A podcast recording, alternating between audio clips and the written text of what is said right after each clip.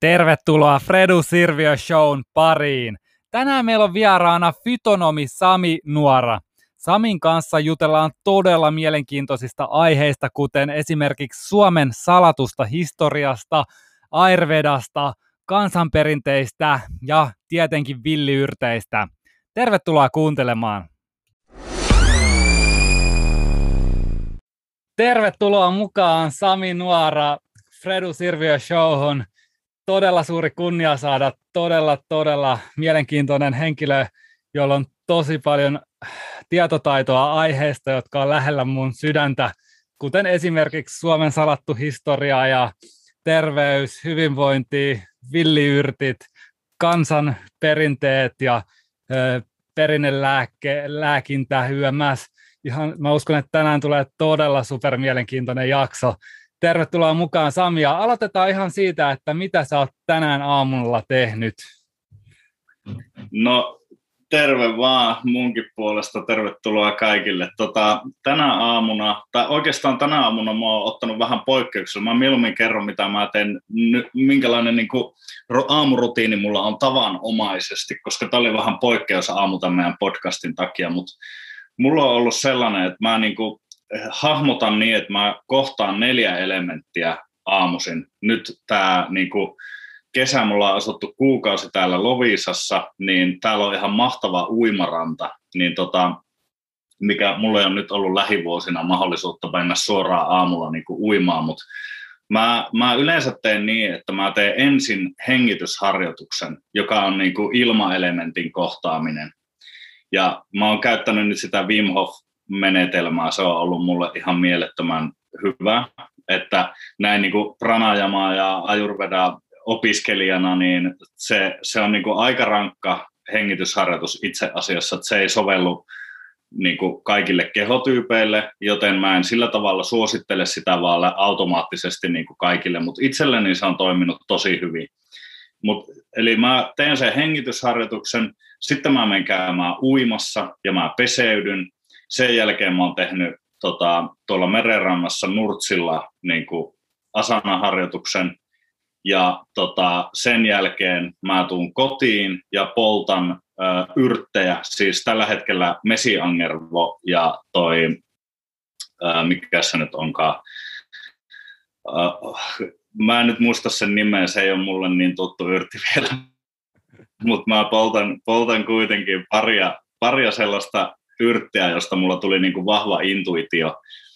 Ja siis mä kävin ostaa sellaisen ihan semmoisen niin peruspiipun, mistä yleensä äijät polttaa röökiä, niin mä kävin ostaa sellaisen ja tupruttelen vähän sitä. Ja sitten on vielä, nämä on niin neljä elementtiä, eli tässä tulee se hengitysharjoitus ilma, peseytyminen ja uiminen vesi, sitten keho eli maa, ja sitten tämä yrttien polttaminen ja niin kuin kynttiläsytyttäminen esimerkiksi, niin se on se tulielementti.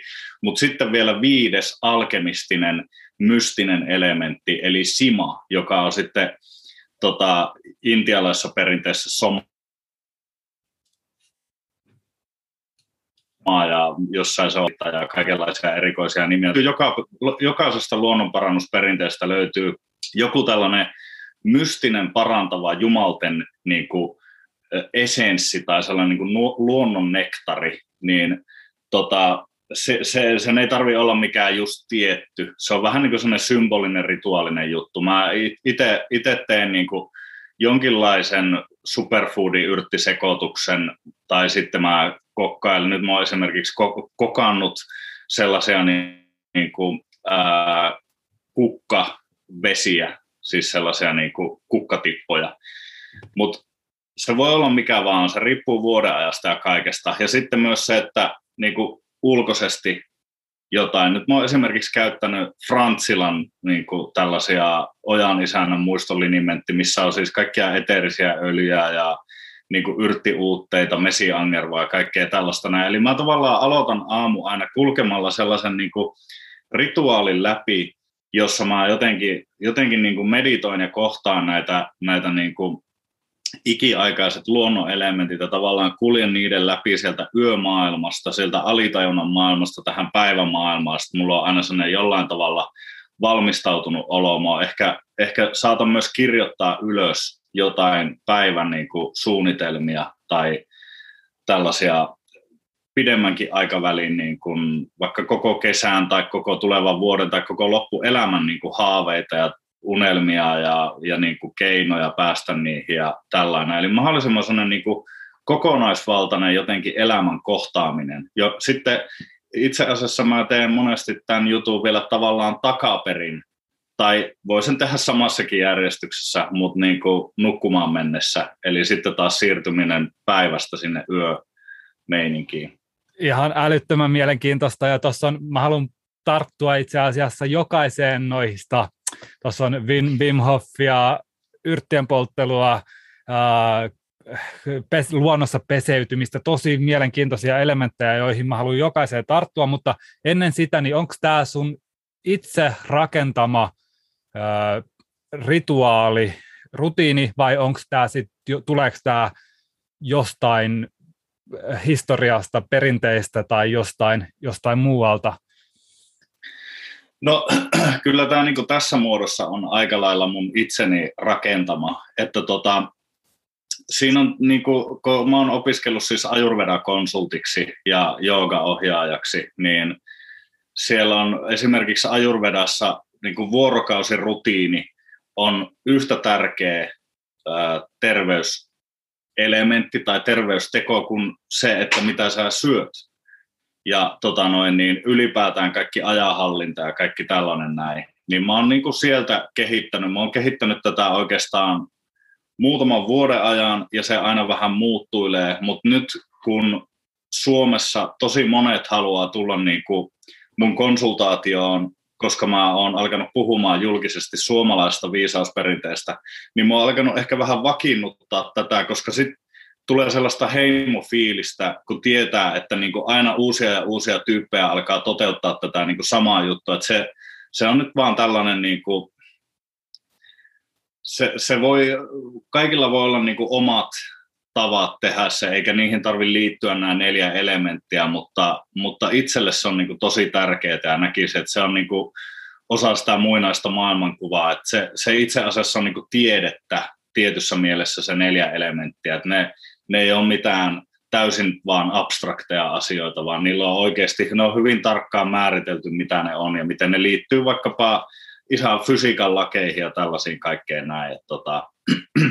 jos, jos, vertaa, jos vertaa sellaisen äh, äh, kiireisen äh, bisnesmiehen aamiaisrutiinia, tiedätkö, missä äkkiä kotona lautaselle vähän muroja lusikoinaamaa rasvattoman maidon kanssa ja kiireessä auton rattiin työhön, niin kyllä musta ainakin kuulostaa, että tuollainen rutiini jollain tavalla valmistaa sut ja avaa sut ihan eri tavalla niin fyysisesti kuin hengellisesti ehkä siihen päivään. Jotenkin kuulostaa, että ton rutiinin jälkeen sä et voi olla kovin stressaantuneessa tilassa tai ahdistuneessa tilassa, vaan enemmänkin sä oot sellaisessa valmiissa ja rentoutuneessa ja sulla on hyvä fiilis, hyvä, hyvä jotenkin sellainen kokonaisvaltainen katselmus siihen päivään ja elämään? No ehdottomasti ja siis niin kuin, mä näkisin tässä ehkä kaksi sellaista näkökulmaa, joita mä monesti terotan ihmisille, kun mä puhun näistä aamurutiineista. Yksi on tavallaan se, että aika on tällainen elementti, jonka kans voi työskennellä tietoisesti, tai sitten se, niin kuin monille käy, niin ne jää sen jalkoihin niin sanotusti. Ja sitten elämä tuntuu joka päivä jollain tavalla siltä, että sulle vaan tapahtuu asioita, ja sitten sä yrität reagoida niihin juttuihin, ja sitten päivä onkin jo kohta ohi, ja sä oot vaan tosi rätti poikki, ja, ja loppu, lopputulos on niin kuin se, että ei edes enää tiedä, mihin on omassa elämässään oikeastaan niin kuin menossa. Et tota, ihmiset painaa vaan just siinä jossain putkessa, niin. mutta ei ole ehkä sellaisia niin kuin aktiivisia luojia, jotka jotenkin lois sitä omaa elämää. Et tavallaan se, että et niin kuin ylipäätään pystyy suunnittelemaan ja ylipäätään pystyy olemaan tietoinen siitä, mitkä on niitä tärkeitä tavoitteita tai jotain muita asioita ja miten eri vuoden aikoina myös meidän oma sisäinenkin maailma muuttuu. Eli niin kuin kesällä sä haluat tehdä vähän erilaisia asioita kuin syksyllä tai talvella tai keväällä, mutta jos ei koskaan pysähdy miettiä, että mikä on nyt tämän, niin kuin se, mikä on vaikka tämän syksyn mulla sellaiset jotkut tärkeät isot linjat tai jotain muuta vastaavaa, niin sitten sitä vaan menee niin kuin vuodesta toiseen, vuoden ajasta toiseen niin kuin sen, siinä samassa oudossa ka- kaoottisessa kiireessä. Tämä on mun mielestä niin kuin hirveän yleistä. Ja sitten niin kuin toinen aspekti, mikä liittyy tähän, esimerkiksi siinä Wim Hof-metodissa, niin kohdataan, ja, ja siinä niin kuin kylmäsuihkussa esimerkiksi, niin siinä kohdataan niin kuin, ää, sanotaan vaikka Buddha puhuu kärsimyksestä, että elämässä on kärsimystä. Se on niin kuin ensimmäinen jalo, totuus neljästä jalosta totuudesta. Elämässä on kärsimystä. Niin tavallaan se, että ja niin kuin suomalaisessa perinteessä kaiken pohjalla on Pohjola. Pohjolasta tulee kaikki sairaudet ja muut. Ja tietyssä mielessä Pohjolakin kuvaa sitä, että niin kuin elämän perusta on sellainen vähän kaoottinen juttu. Sun pitää tehdä aina töitä sen eteen, että sä pystyt ylläpitämään jotenkin järjestystä. Järjestys ja rakentaminen ja kaikki tällainen niin kuin vaatii työtä, ja jos sä vaan jätät asiat etkä vaikuta niihin mitenkään, niin luonto itsestään niin kuin hajottaa ja aiheuttaa myös kaaosta. Niin vähän nyt fi- filosofinen diippi sukellus heti tähän, mutta siis pointtina on tavallaan se, että mä esimerkiksi hengitysharjoituksella, kun mä pietän hengitystä ja mun sisältä alkaa nousta epämukavuutta ja muuta tällaista näin, niin mä niin kuin vapaaehtoisesti kohtaan tiettyä vastustusta ja tiettyä epämukavuutta. Ja sitten kun mä pystyn niin kuin, tietoisesti tekemään se ja tietoisesti hyväksymään se, että ai niin, että mun sisällä on aina jonkinlaista niin kuin, kärsimystä, jonkinlaista kiirettä, stressiä, vähän jotain kireyksiä ja muuta, ja tietenkin niitä saa paljon niin kuin, rentoutettua ja puhistettua myös siinä vaikkapa siinä meditaatiossa tai muussa, mutta ei me koskaan voida täysin päästä niin kuin eroon. Niin kuin ihminen ei voi päästä sellaiseen tilaan, että ei ole kerta kaikkiaan minkäänlaista ongelmaa tai minkäänlaista vastustusta enää elämässä. Mm. Mutta se, että että niin kuin hyväksyy sen, että tällaista elämässä on tämä aspekti, niin kuin elämässä on, asioilla on kaikilla joku varjopuoli, ja nyt mä vaan yleismaailmallisesti aloitan aamuni, niin kuin, tai kohtaan aamulla yleismaailmallisesti niin kuin vastustusta ja jotain jotain niin kuin vähän ikäviä fiiliksiä, mitä saattaa löytyä, kun kaivelee itsensä sisälle, niin sitten mä oon itse asiassa niin kuin valmiimpi päivän mittaan myös kohtaamaan niitä vastoinkäymisiä, joita mä en ole tilannut tai joita mä en niin erityisesti halunnut, vaan niitä vaan niin tulee. Mutta sitten siitä tulee se harjoitus, että tavallaan, että valmistaa itsensä siihen mentaliteettiin, että aina kun tulee päivän mittaan jotain vastustusta, vaikka se, että sä et pääse syömään silloin, kun sulla on oikeasti nälkä, päivä venähtää, aikataulut muuttuu, niin sä et hermostu siitä nälästä ja siitä aikataulujen muuttumisesta, vaan sä opit jotenkin suhtautuu aina se, että aina kun tulee jotain, niin mä yritän tehdä siitä sen saman hengitysharjoituksen niin kuin symbolisesti tai vertauskuvallisesti. Kaikki on sitä harjoitusta jollain tavalla. Ja kun toi on niin muuttunut, mitä, minkälaisia vastustuksia me niin kuin tänä päivänä kohdataan, että ennen vanhaan se ollut sitä, että ei ole saanut tyylin eilen saaliiksi ruokaa ja äh, nyt, nyt joutuu vähän kaivamaan juuria tai kävelemään johonkin pidemmälle, mutta nykypäivänä kun se on just sitä, että toi kommentoi mun postaukseen jotain haukkumua ja nousee tunteet pintaa ja, tai pomo, pomo oli vihanen töissä, kun mä oon ryssynyt tämän projektin tai myöhässä harkoista ja kaikki varmaan suuttuu mulle. Tiedätkö sellaisia ihan kun sanoo noin ääneen, niin nehän on ihan tyhjänpäiväisiä mitattomia, mutta kun jotenkin me kaikki ollaan siellä, mä veikkaan, että joka ikinen, joka on käyttänyt koskaan tyyliin Instagramia tai Facebookia, niin kohtaa niiden kautta toi, niin kuin todella negatiivisia tunteita välillä. Ja mä uskon, että just että toi, että opitaan hyväksymään ja opitaan, opitaan siirtämään se, jotenkin ulkoistamaan se negatiivinen ajatus me voidaan hyvin tuntea sitä, mutta se ei niin kuin koske meitä, vaan se koskee sitä niin kuin toista hahmoa, joka aiheuttaa sitten negatiivista meille. Niin itsekin joutui ton, ton kanssa pitkään kamppailemaan, varsinkin sitten kun alkoi niin puhumaan terveydestä ja hyvinvoinnista julkisesti ja seuraamäärät rupesi kasvamaan, niin totta kai siinä tulee aina sitten kolikon kääntöpuoli ja tulee niitä trolleja ja heittereitä ja kaik, kaikkea, niin kuin, kaikkea, kaiken maailman kommentoijia. Ja aluksi just sillä, että yksikin, yksikin niin kuin joku haukkuva kommentti niin on ihan pulssi korkealla ja palakurkussa ja katsoo, että mit, miten, mitä, heti, heti hyppää sellaiselle puolustuskannalle, mutta nykypäivänä kun on, no se tulee myös niin kuin kokemuksen kautta, mutta on kuitenkin prosessoinut sitä sen verran paljon ja ajatellut sitä, kohdannut sen, kohdannut sen että okei, tällaista tapahtuu, miten mä voin päästä tästä täysin irti silleen, että se ei kosketa mua, niin se on joutunut prosessoimaan sitä omassa päässä ja se on johtanut just siihen, että on pystynyt niin kuin ulkoistamaan sen, että okei, jos toi tulee vaikka mun kommentteihin ja haukkuu tai te, kommentoi jotain täysin älyvapaata, niin se on vaan hänen ongelmansa. Se ei liity mu- muuhun mitenkään.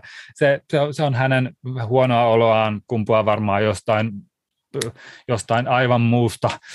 Öö, jo, se saattaa olla pid- huonosti kohdeltu nuorena tai saattaa olla jotain kiusaamista taustalla tai jotain pahaa oloa, mitä pitää vaan päästä ihmisten purkamaan. Niin just toi, toi on niin, niin, että jos me jokainen tehtäisiin vähän enemmän työtä sen suhteen, niin mä uskon myös, että me, meillä olisi paljon niin kuin helpompaa ja paljon, paljon jotenkin sellaista mielekkäämpää myös se ar, oma arki. Mitä toi Wim Hofi, mä tiedän mistä on kyse ja on mainossivut ja tällaiset tiedäkö lukenut, mutta mä en ole koskaan itse kokeillut sitä. Mä itse käyn kyllä todellakin äh, kylmä, kuuma, äh, sanotaanko hoidoissa tai niin kuin palautus. Yleensä me käydään lasten kanssa, jos lapset on skeitannut paljon, niin käydään vähän palautumassa niin kylmäaltaassa, kuumaltaassa. Kyllä me tehdään just kylmäkuumahoitoa oikeastaan, just saada palautettua kroppaa ja se auttaa myös tehostamaan aineenvaihduntaa. Niin miten Wim Hof menetelmä, onko sä kokenut siitä, siitä hyötyä ja onko se sulle, mitä se antaa sulle? Joo, siis tota, mulla on itsellä, niin Ajurvedassa on näitä kehotyyppejä, jotka perustuu just näihin elementteihin, ja mulla on itsellä voimakkaana kaksi niin, ne niin kylmimmät. Eli mulla on niin vatakaffa, eli tuuli ja maa ja vesi on mussa vahvoja, ja se tarkoittaa sitä, että mulla on lähtökohtaisesti mulla on niin kylmä aineenvaihunta, ja se, mä en kestä hyvin, niin kun, mä en ole esimerkiksi mä en ole koskaan käynyt avannossa, ja mä oon kyllä pyörinyt jossain lumihangessa ja muuta vastaavaa, mutta mä en ole ihan varma, että onko mä vieläkään valmis avantoon. Ja tota, mä haluaisin kyllä olla, mutta mulla on jopa ollut niin kuin, kylmä suihku on ollut aika haastava juttu. Ja tota, mä oon silti yrittänyt tehdä sitä. Nyt oli taas pitkä väli, että en tehnyt varmaan kahteen vuoteen, mutta mä sain, mä, mäkään on, mä en ole mikään ekspertti Wim Hof tota, menetelmässä, enkä mä ole käynyt hänen mitään, se, ehkä hän on jotain verkkovalmennuksia tai muuta, mutta en ole käynyt niissä, mutta tein vaan sitten jostain podcastista, kuulin sen, kuuntelin niin kuin hänen live-ohjauksessa tavallaan sen, ja tein sitten siinä samalla mukana sen, se oli ilta, ja tota, mä tein sen kolme kertaa 30 niin kuin, vähän niin kuin tulihengitystä ja sitten pidätys. Ja sitten sen jälkeen tulee taas, vedetään sisään ja pidetään 10 sekuntia ja sitten päästetään ulos. Eli se on semmoinen kierros. Niin tota, mä tein sen illalla ja sitten mä tein sen aamulla vielä uudelleen ja menin sen jälkeen suihkuun ja pistin tulemaan jääkylmää vettä ja huomasin, että mä pystyin olemaan siellä. Eli niin kuin lähtökohta mulla on ollut todella huono sietää kylmää ja kaksi kertaa, kun tein tämän kolmen kierroksen, eli illalla ja aamulla, niin yhtäkkiä mä pystyin olemaan kylmässä suihkussa. Ja se on, niin kuin se nostattaa sisäistä tulta ja se antaa, se tavallaan työntää myös kylmää pois kehosta ja se antaa keholle niin kuin voimaa pitää kylmää loitolla. Et sen, mä niin kuin huomasin myös, että mä pystyin olemaan esimerkiksi aikaisin keväällä, niin kuin, vaikka mä annoin esimerkiksi kerran nuotioiltaa vietettiin tuolla ja mulla oli paljaselkakengät jalassa ja kylmä tuli sieltä kallioista niin kuin tosi vahvasti mun jalkapohjiin. Ja mä oon tottunut, että yleensä silloin mä oon aina sairastunut. Siis mä sairastun todella harvoin, mutta se, miten mä voin sairastua, on, että mä lähden liian aikaisin avojaloin niin kuin, tai liikun tai toisaalta liian myöhään niin kuin syksyllä avojaloin kalliolla ja tälleen. Mutta mä annoin mennä niin tosi pitkälle se, että se tuntuu, että se kylmä tunkeutui jalkapohjiin ja ei mitään, seuraavana aamuna ei, ei mitään ongelmaa, ei, en, en vilustunut. Ja mä väitän, että se on nimenomaan tämän Wim Hof-metodin niin ansiota. Mä itse uskon myös, että mä oon onnistunut nostamaan epämuka- kaikenlaista niin kuin alitajuista epämukavuutta sieltä. Eli tavallaan siinä, ja, ja joissain muissakin menetelmissä voi olla se, että jos ajatellaan, että meillä on tavallaan liskoaivot, ja ne on niin kuin evoluution ja aivojen evoluution näkökulmasta tällainen todella primitiivinen taso, missä on meidän pel- pelkoja ja muuta tällaista, ja silloin me, me, se aktivoituu silloin, kun meissä menee taistele pakene reaktio käyntiin.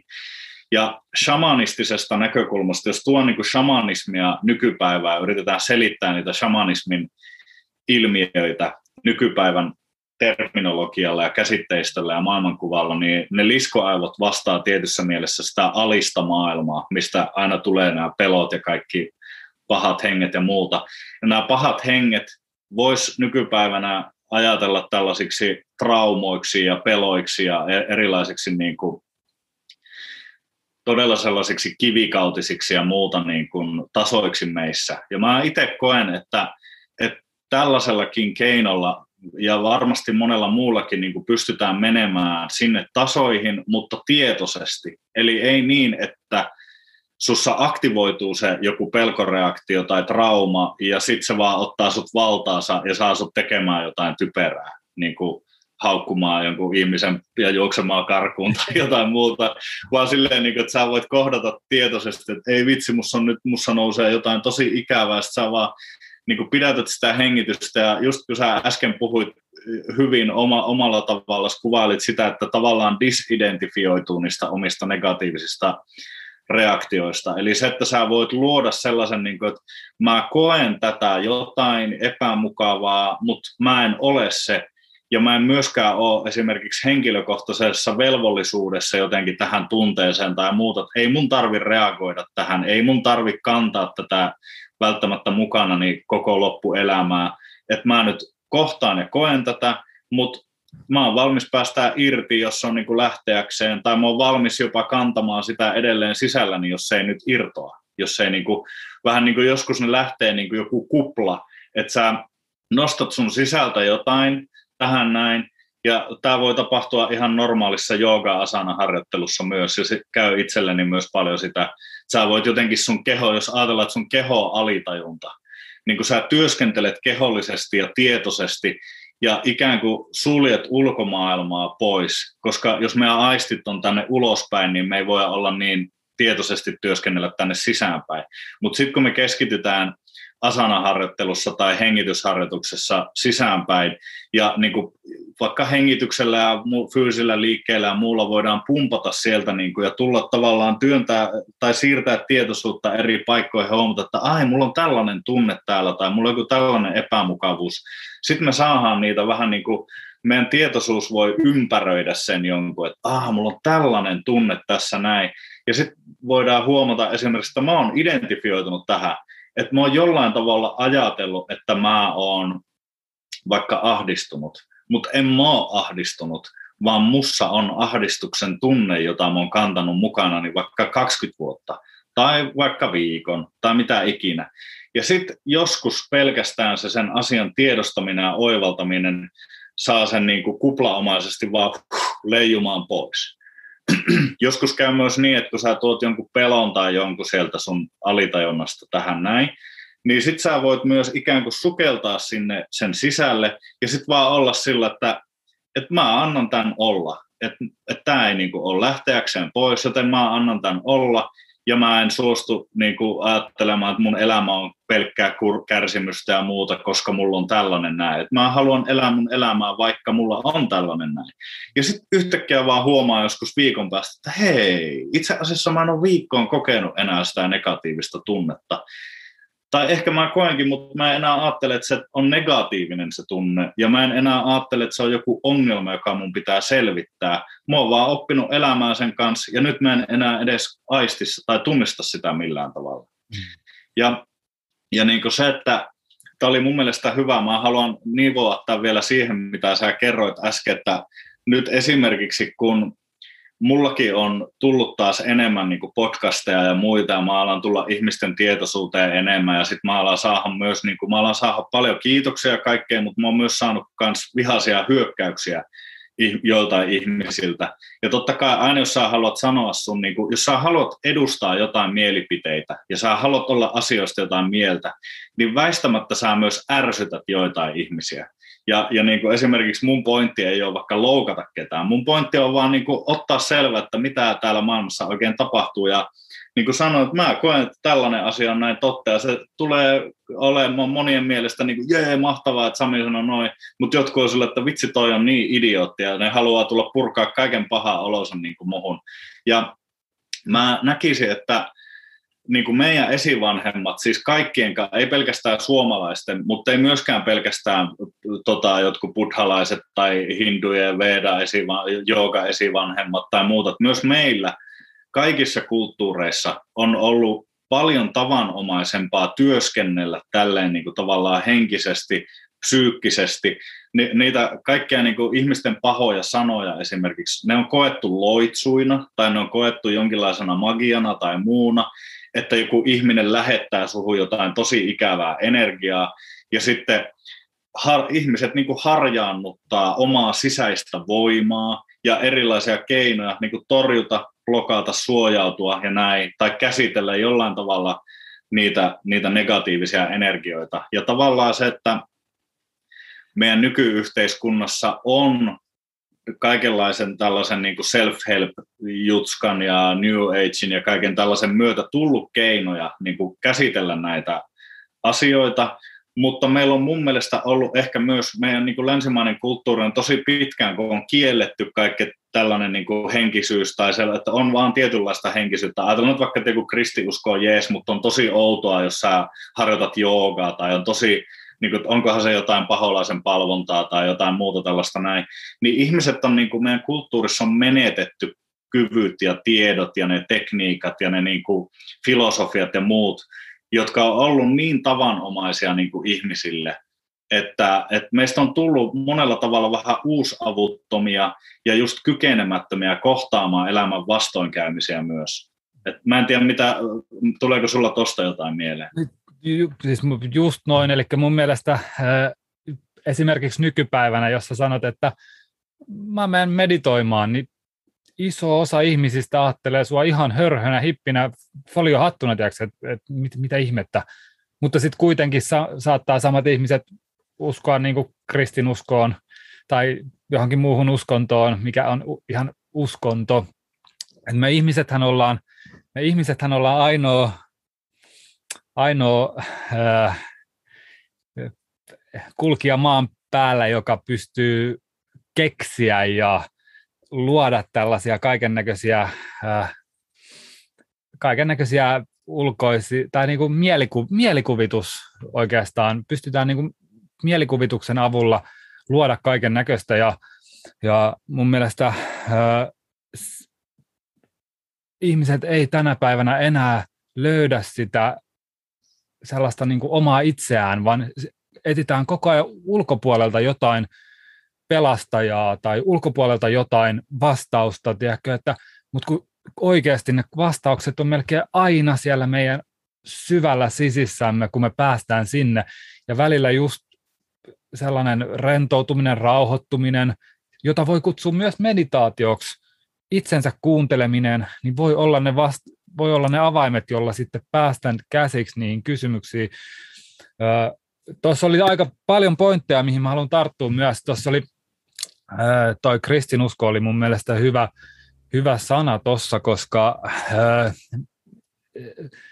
historia, niin kuin meille on se opetettu koulussa ja mitä meille on kerrottu, niin ei välttämättä pidä ihan paikkaansa.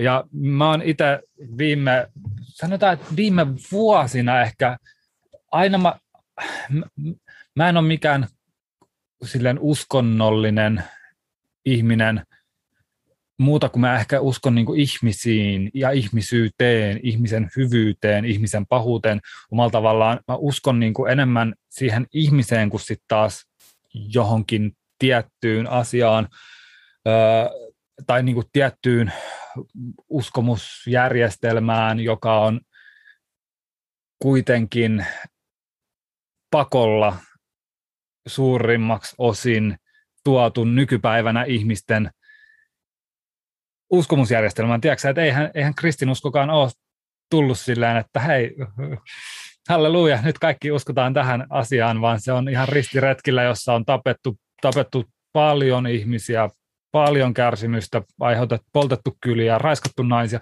tehty vaikka mitä ilkeyksiä, niin se, se on niin väkipakolla tuotu ja pätee moneen, moneen muuhunkin uskontoon. Ja suurimmat sodat, suurimmat kärsimykset on sitten taas tällaisen uskomusjärjestelmien sotia.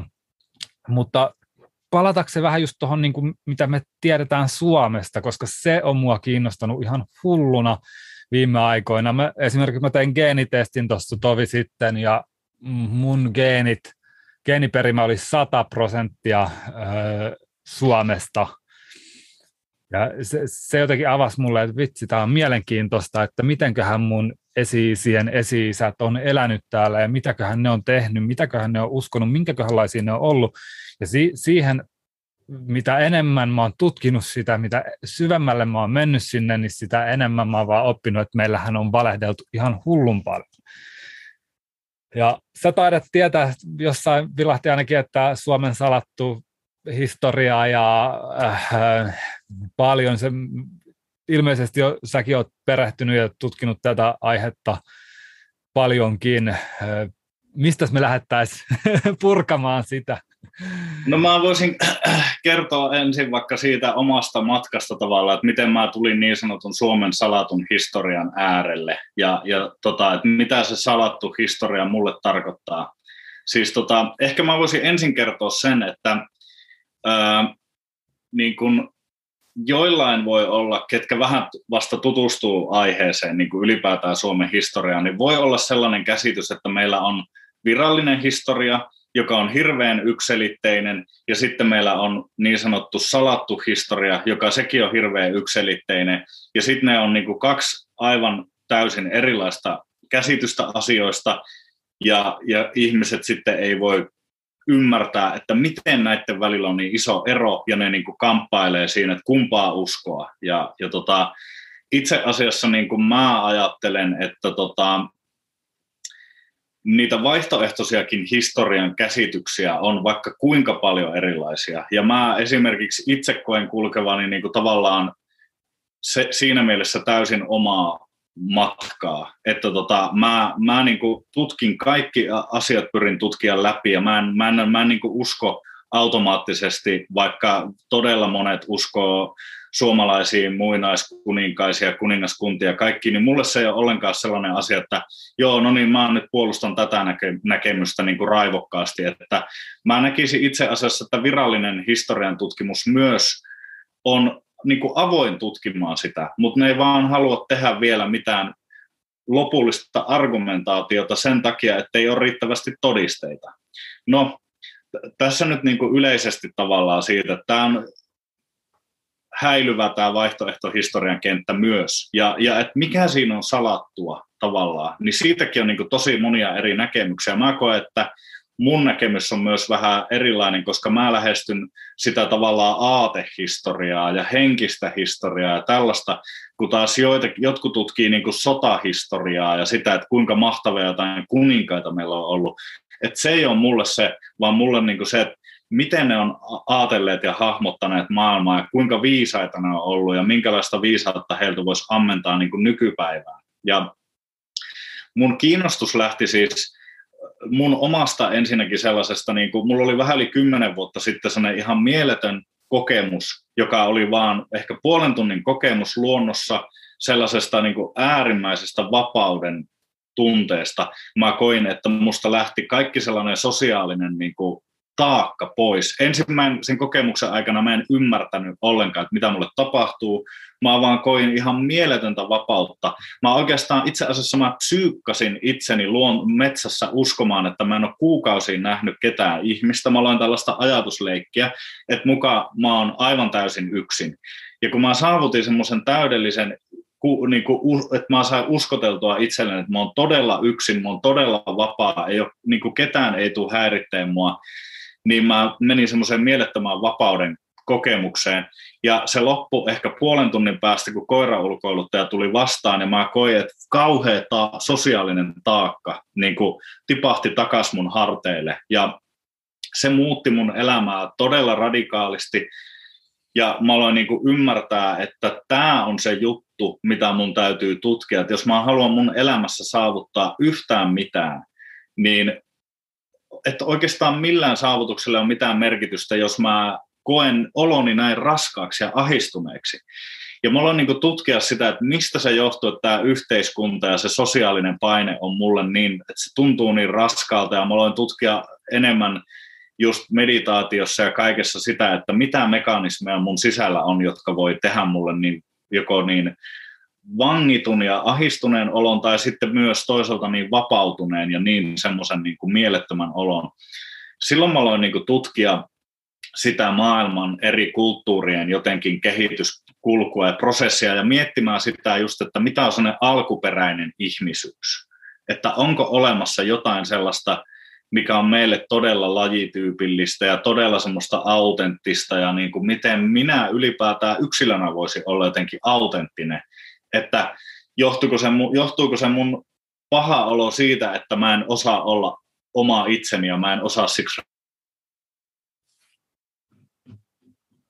rentoutua ihmisten se. Se johti mut niinku todella monien eri tutkimusaihepiirien äärelle, joista yksi oli sitten sellainen, että mä googlasin mä kuulin jostain näistä Suomen muinaiskuninkaista, ehkä mä vaan luin sen jostain random foorumista sen termiä, googlasin sen ja löysin tällaisen niin kuin Suomen muinaiskuninkaat äh, sukupuun. Ja sitten mulla oli siihen aikaan sellainen, niin kuin, no mä oon tavannut kaikenlaisia henkisiä opettajia ja, ja niin kuin kuunnellut heidän juttuja aina jonkun aikaa. Mä en ole ikinä jäänyt seuraamaan ketään, mutta silloin mulla oli esimerkiksi yksi tällainen niin kuin, vähän sellainen noita-tyyppinen niin kuin, noita hyvässä mielessä.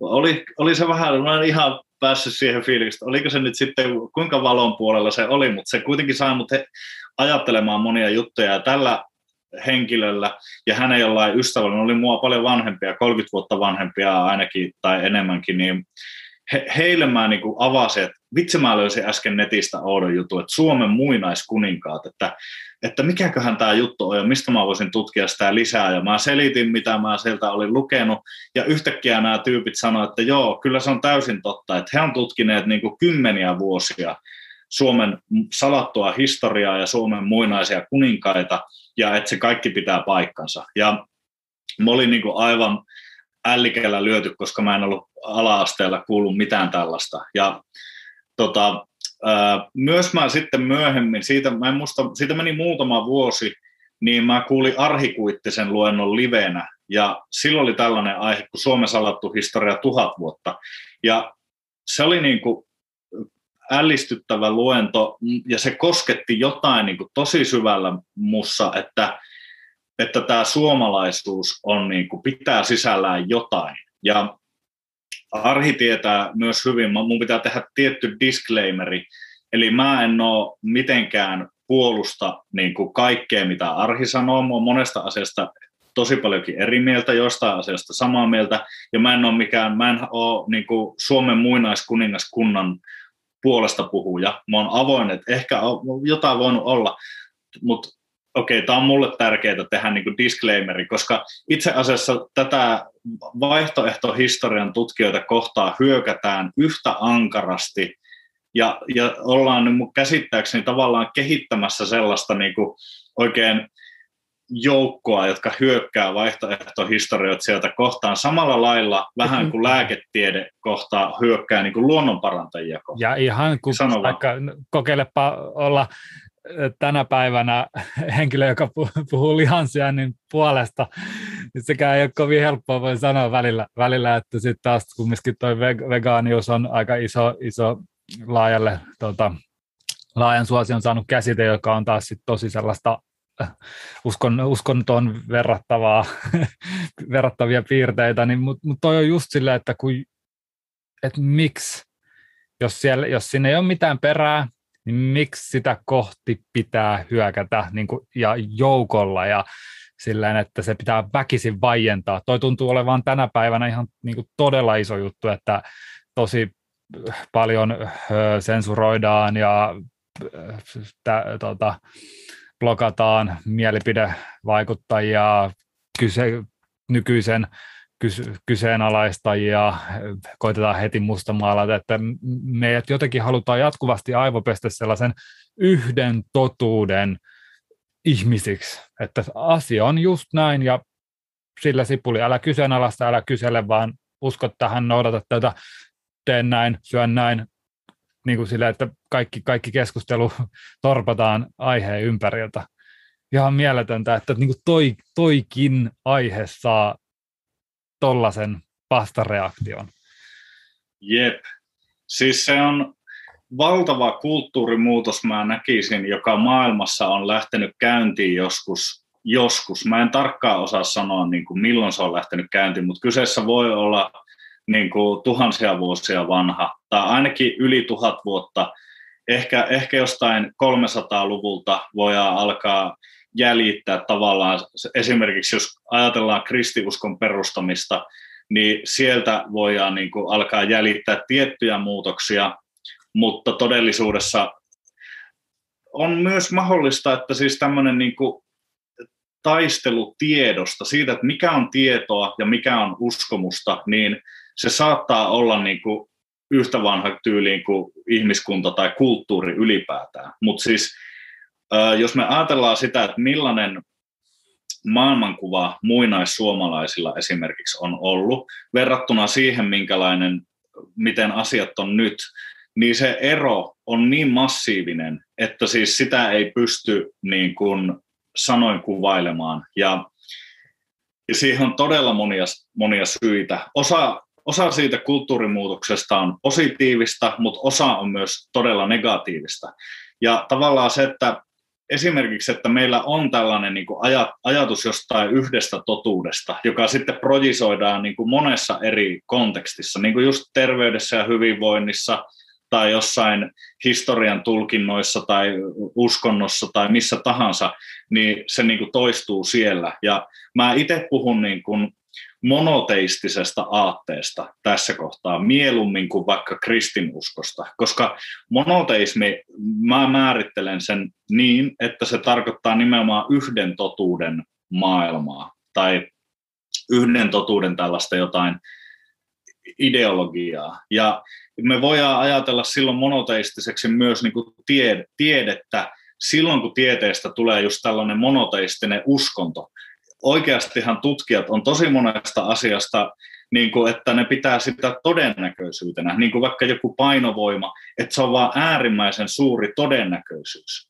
Mutta se, että menneisyydessä koko ajan painovoima on toiminut tietyllä tavalla, aina kun sitä on tutkittu ja, ja näin päin pois, niin ei ole niin sataprosenttinen todistus siitä, että myös tulevaisuudessa kaikissa mahdollisissa testeissä ja tilanteissa painovoima tulee aina toimimaan niin kuin samalla tavalla. Eli jos me ajatellaan, että painovoimaa voisi pitää vaikka tieteellisenä niin todella kovana niin kuin todennäköisyyttä, että aletaan olla siellä lähellä 100 prosenttia tai jotain muuta, ainakin yli 99 prosenttinen todennäköisyys, mutta silti se ei ole sellainen 100 prosenttinen niin me ei voida tietää. Ehkä, ehkä tapahtuu joku, tiedätkö, aurinko tekee näin ja joku säteily avaruudessa noin ja maapallo just tekee näin, niin sitten yhtäkkiä ei gravitaatio ei enää toimikaan niin kuin me ollaan ennustettu.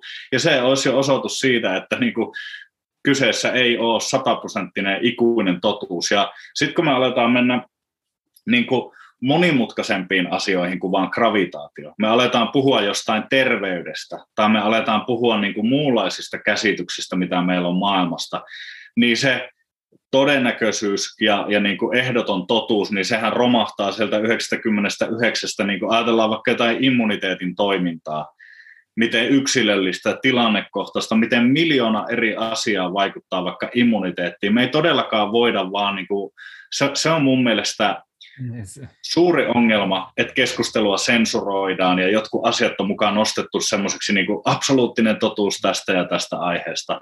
Mm. Ja, ja meidän esivanhemmilla ei ollut tällainen käsitys todellisuudesta. Se, se monoteistinen maailmankuva ja se sellainen niin kuin tieteellinen ehdottomuus ja se, että joku on a- absoluuttisesti totta, mm. niin kaikki sellainen, niin kuin, sitä ei ollut ennen. Ihmiset eli paljon taianomaisemmassa maailmassa, paljon sellaisessa niin kuin, vapaammassa maailmassa tietyssä mielessä. Mm. Ja ne tunsia aisti ja koki maailmaa hyvin erillä lailla. Ja siinä kaikessa on varmasti ollut omat hyvät puolet ja omat huonot puolet. Mä en, mä en edes osaa sanoa. Mä vaan osaan niin kuin vähän leikkiä sitä, että villeimmissä meditaatiossa voi päästä sellaisiin kokemuksiin, että jotenkin todellisuus alkaa mennä semmoiseksi vähän uneomaiseksi ja kaikkea tällaista näin.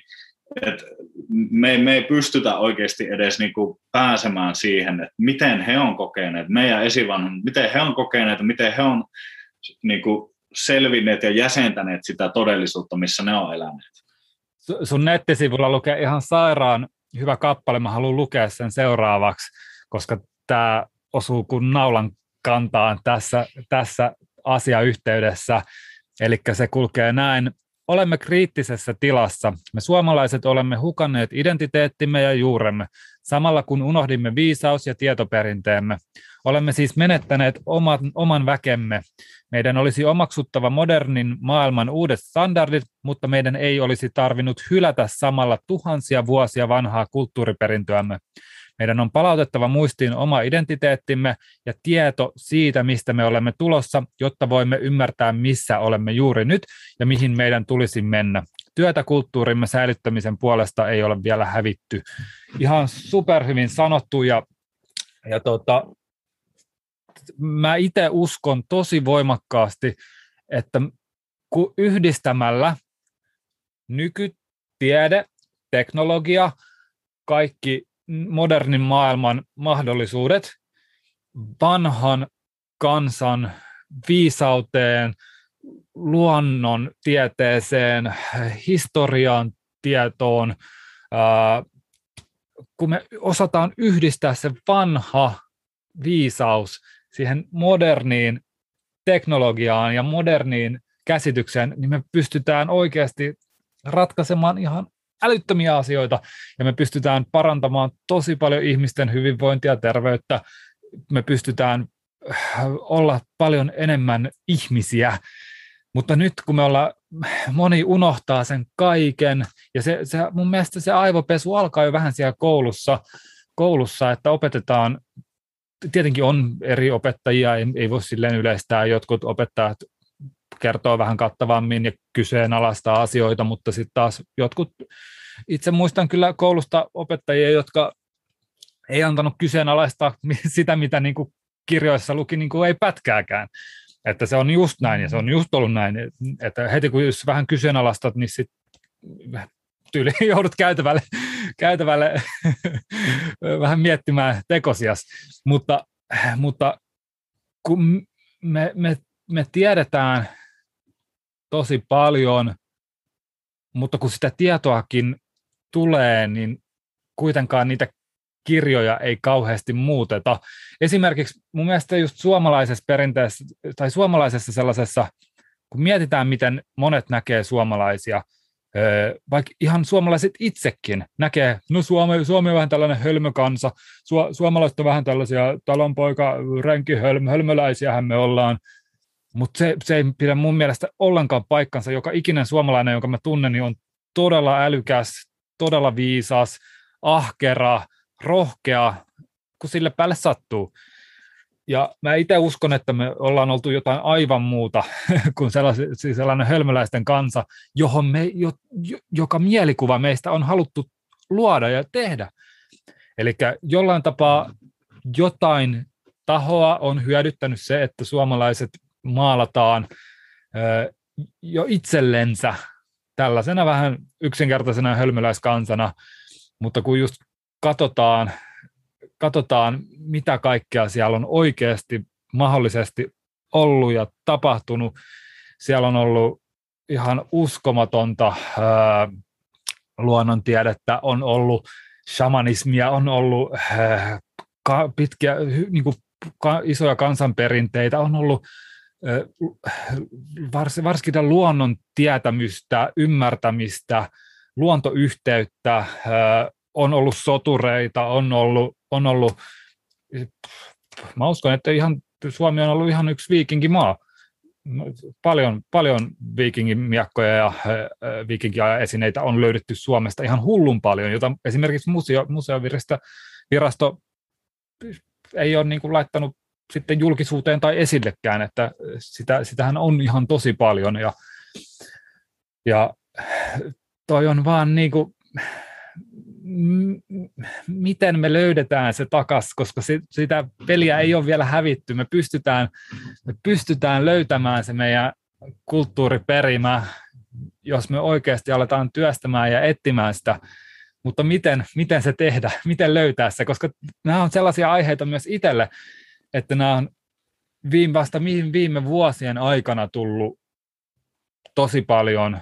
Toki just sosiaalinen media on siitä hyvästä, että tällaiset tiedot ja asiat voi sitten levitäkin yhtäkkiä aika nopeastikin, kun ihmiset alkaa saamaan sitä kattavammin sitä tietoa ja pystyy jakamaan sitä tehokkaammin. Että näitähän on py- asioita on ollut paljon helpompi his- äh, pimittää esimerkiksi 10 vuotta sitten, 20 vuotta sitten, 50 vuotta, 100 vuotta sitten, koska se tieto ei ole samalla tavalla päässyt leviämään. Mutta tänä päivänä, kun me pystytään jakamaan, näyttämään, tutkimaan yhdessä, kollektiivisesti, jopa sosiaalisen median avulla niin, tai internetin välityksellä, niin mä, mä uskon, että me myös aika nopeasti pystytään saamaan ihmisten silmien eteen tietoa tästä ja saadaan, saadaan sitä kiinnostusta myös sitä kohti. Ja sitten kun se kiinnostus herää, niin varmasti myös herää, kun kysyntää tulee, niin totta kai varmasti tulee myös sitten tarjontaa ja ehkä, ehkä sitä kautta, sitä kautta päästään, että mitä sä, mitä sä koet tärkeimpänä, että me, että me suomalaiset löydettäisiin takaisin sitä meidän omaa kulttuuriperintöämme? Mitkä olisivat sellaisia tärkeimpiä no. toimia ja mitä meidän pitää tehdä? No siis tuo sun puheenvuoro oli niin hyvä ja tuosta voisi lähteä taas vaikka minkälaisiin suuntiin, mihin tekisi mieli lähteä, mutta ajatellaan, mä ehkä näen kaksi skenaariota, joista mä en ole vielä tavallaan täysin valinnut, että miten mä uskon, että asiat on. Toinen skenaario on se, että me tarvitaan tosi iso kulttuurimuutos, eikä pelkästään Suomessa, vaan kaikkialla maailmassa. Ja se tulee just jotain tuollaista kautta, niin kuin puhuit, eli yhdistämällä luonnon viisaus, ikiaikainen luonnon viisaus moderniin teknologiaan ja sitten luomalla sieltä semmoinen uusi, uusi niin kuin tapa hahmottaa maailmaa ja tehdä asioita. Sitten tota, esimerkiksi ja erityisesti intialaisissa viisausperinteissä puhutaan pimeyden aikakaudesta, joka kestää muutamia tuhansia vuosia sellaisessa isossa syklissä, joka on 26 000-vuotinen sykli. NASAkin itse asiassa tiedostaa, ja siis tiede tiedostaa tämän syklin, sanoo 25 800-vuotiseksi sykliksi sitä, mutta pointti on se, että silloin kun tulee tämä niin sanottu pimeyden aikakausi, niin tapahtuu just se, mitä me nähdään nyt meidän ympärillä ja ollaan nähty jo pitkään. Eli ihmisten henkinen viisaus ja luontoyhteisö, muut romahtaa, ihmisistä tulee materialisteja ja tota, ne valtiojohtajat korruptoituu ja henkisistä johtajista tulee bisnesmiehiä ja, ja niin kuin luonto, luonnon ekosysteemin tasapainot järkkyy ja kaikkea tällaista. Se, se on hullua, miten yksityiskohtaisesti ja, ja just kun katsotaan, niin kuin mitä viimeisen kahden vuoden aikana on tapahtunut, niin se on ollut niin kuin pikakelaus, play ja forward painettu just, just mitä kuvailit tuossa. Kyllä, siis niin kuin, se on huikeeta, miten tarkkaan on kuvailee, tällaista pimeyden aikakautta, minkä näky, näkymiä tai elementtejä just nyt täältä voi tosiaan tunnistaa. Ja tämä löytyy monista perinteistä ja Suome, Suomessakin on ollut ennustuksia kaiken maailman rautavöistä, jota vedetään maa, maan niin kuin ympäri ja sitten jotain eri, erikoisia niin kuin verkkoja, joihin linnut törmäilee ja muuta tällaista näin. Eli tulee just tietenkin mieleen rautatiet ja autotiet ja sähköverkot ja kaikki tällaiset näin, mutta tuota, että ne olisi niin kuin jonkinlaisia maailmanlopun ennusmerkkejä. Mutta siis se pointti, se toinen skenaario on se, joka tästä tulee, eli tänä pimeyden, nurinkurisuuden ja hämmennyksen aikakautena, niin ei voi muuttaa koko kulttuuria, vaan pitäisi ainoastaan yrittää löytää se oma heimo, joilla tämä sama niin kuin, tieto ja kaipuu siihen alkuperäiseen ihmisyyteen on yhtä vahva ja jotka on etsijöitä ja jotka kokee, että tämä maailma on mennyt niin kuin ihan hulluksi. Ja sitten niiden tehtävä on hankkia niin kuin omaa henkilökohtaista sielun kehitystä ja muuta, ja sitten myös kantaa sen pimeyden aikakauden läpi se viisausperinne, ja, ja myös uudistaa se viisausperinne, just niin kuin sä sanoitkin, eli Eli ei niin, että me muutetaan kaikki jonnekin metsämökkeihin ja luovutaan moderniajan asioista. Ja toki Vai, vaikka saadaan. välillä sekin on käynyt mielessä. Sekin on aika houkutteleva idea, mutta tuota, ja sen, sen voi myös tehdä, mutta just se, että me voidaan niin kuin harjoittaa sitä ajatonta viisautta myös tässä hullussa maailmassa ja niin kuin olla vähän niin kuin toinen jalka täällä modernissa maailmassa ja toinen jalka siellä ajattomassa luonnonviisauden perinteen äärellä tavallaan. Ja sitten vähän niin kuin, esimerkiksi mun täytyy tunnustaa, että mä oon kieltäytynyt niin kuin äänestämästä, koska mä haluan mun, mun tässä ammatissa niin kuin viisausperinteen kantajana ja puolesta puhujana, niin on todella järkevää olla täysin poliittisesti sitoutumaton. Ja, ja niin kuin, että se on vielä uskottavaa, kun mä kerron, että mä en koskaan äänestä ja mä en, ole, mä en, näe, minkään, mä en näe itseäni minkään puolueen kannattajana. Eli tämä on niin kuin yksi keino tai näkökulma siinä, miten mä en ole osa tätä yhteiskuntaa, vaikka mä käynkin kaupassa ja muuta tällaista näin. Eli se, että siitä voi tietyllä tavalla voi irtautua ja vetäytyä pois. Pointti ei ole se, että pitää täysin kokonaan vetäytyä ja että joku kultainen keskitie on niin kuin olemassa. Mutta se, että mä itse en usko, että tämä monoteistinen niin kuin tieteellinen maailmankuva on se, joka tekee mut onnelliseksi ja tekee musta hyvän ihmisen ja antaa mulle tyytyväisyyden koko tähän niin kuin elämään koko loppuelämäksi. Et mä itse haluan henkisesti mennä sitä shamanin tietä ja sitä tietäjän polkua ja sitä niin kuin esivanhempien polkua. Ja, ja silti mä en halua joutua tiedätkö, silleen ongelmiin, että mä en halua ajaa itteeni mihinkään niin kuin umpikujaa, että no niin, nyt mä en voi enää tehdä mitään töitä ja mä en voi enää tienata mitään ammat, minkään ammatin kautta tai, tai muuta tällaista, koska musta on tullut niin, niin kuin outo shamanikukkeli.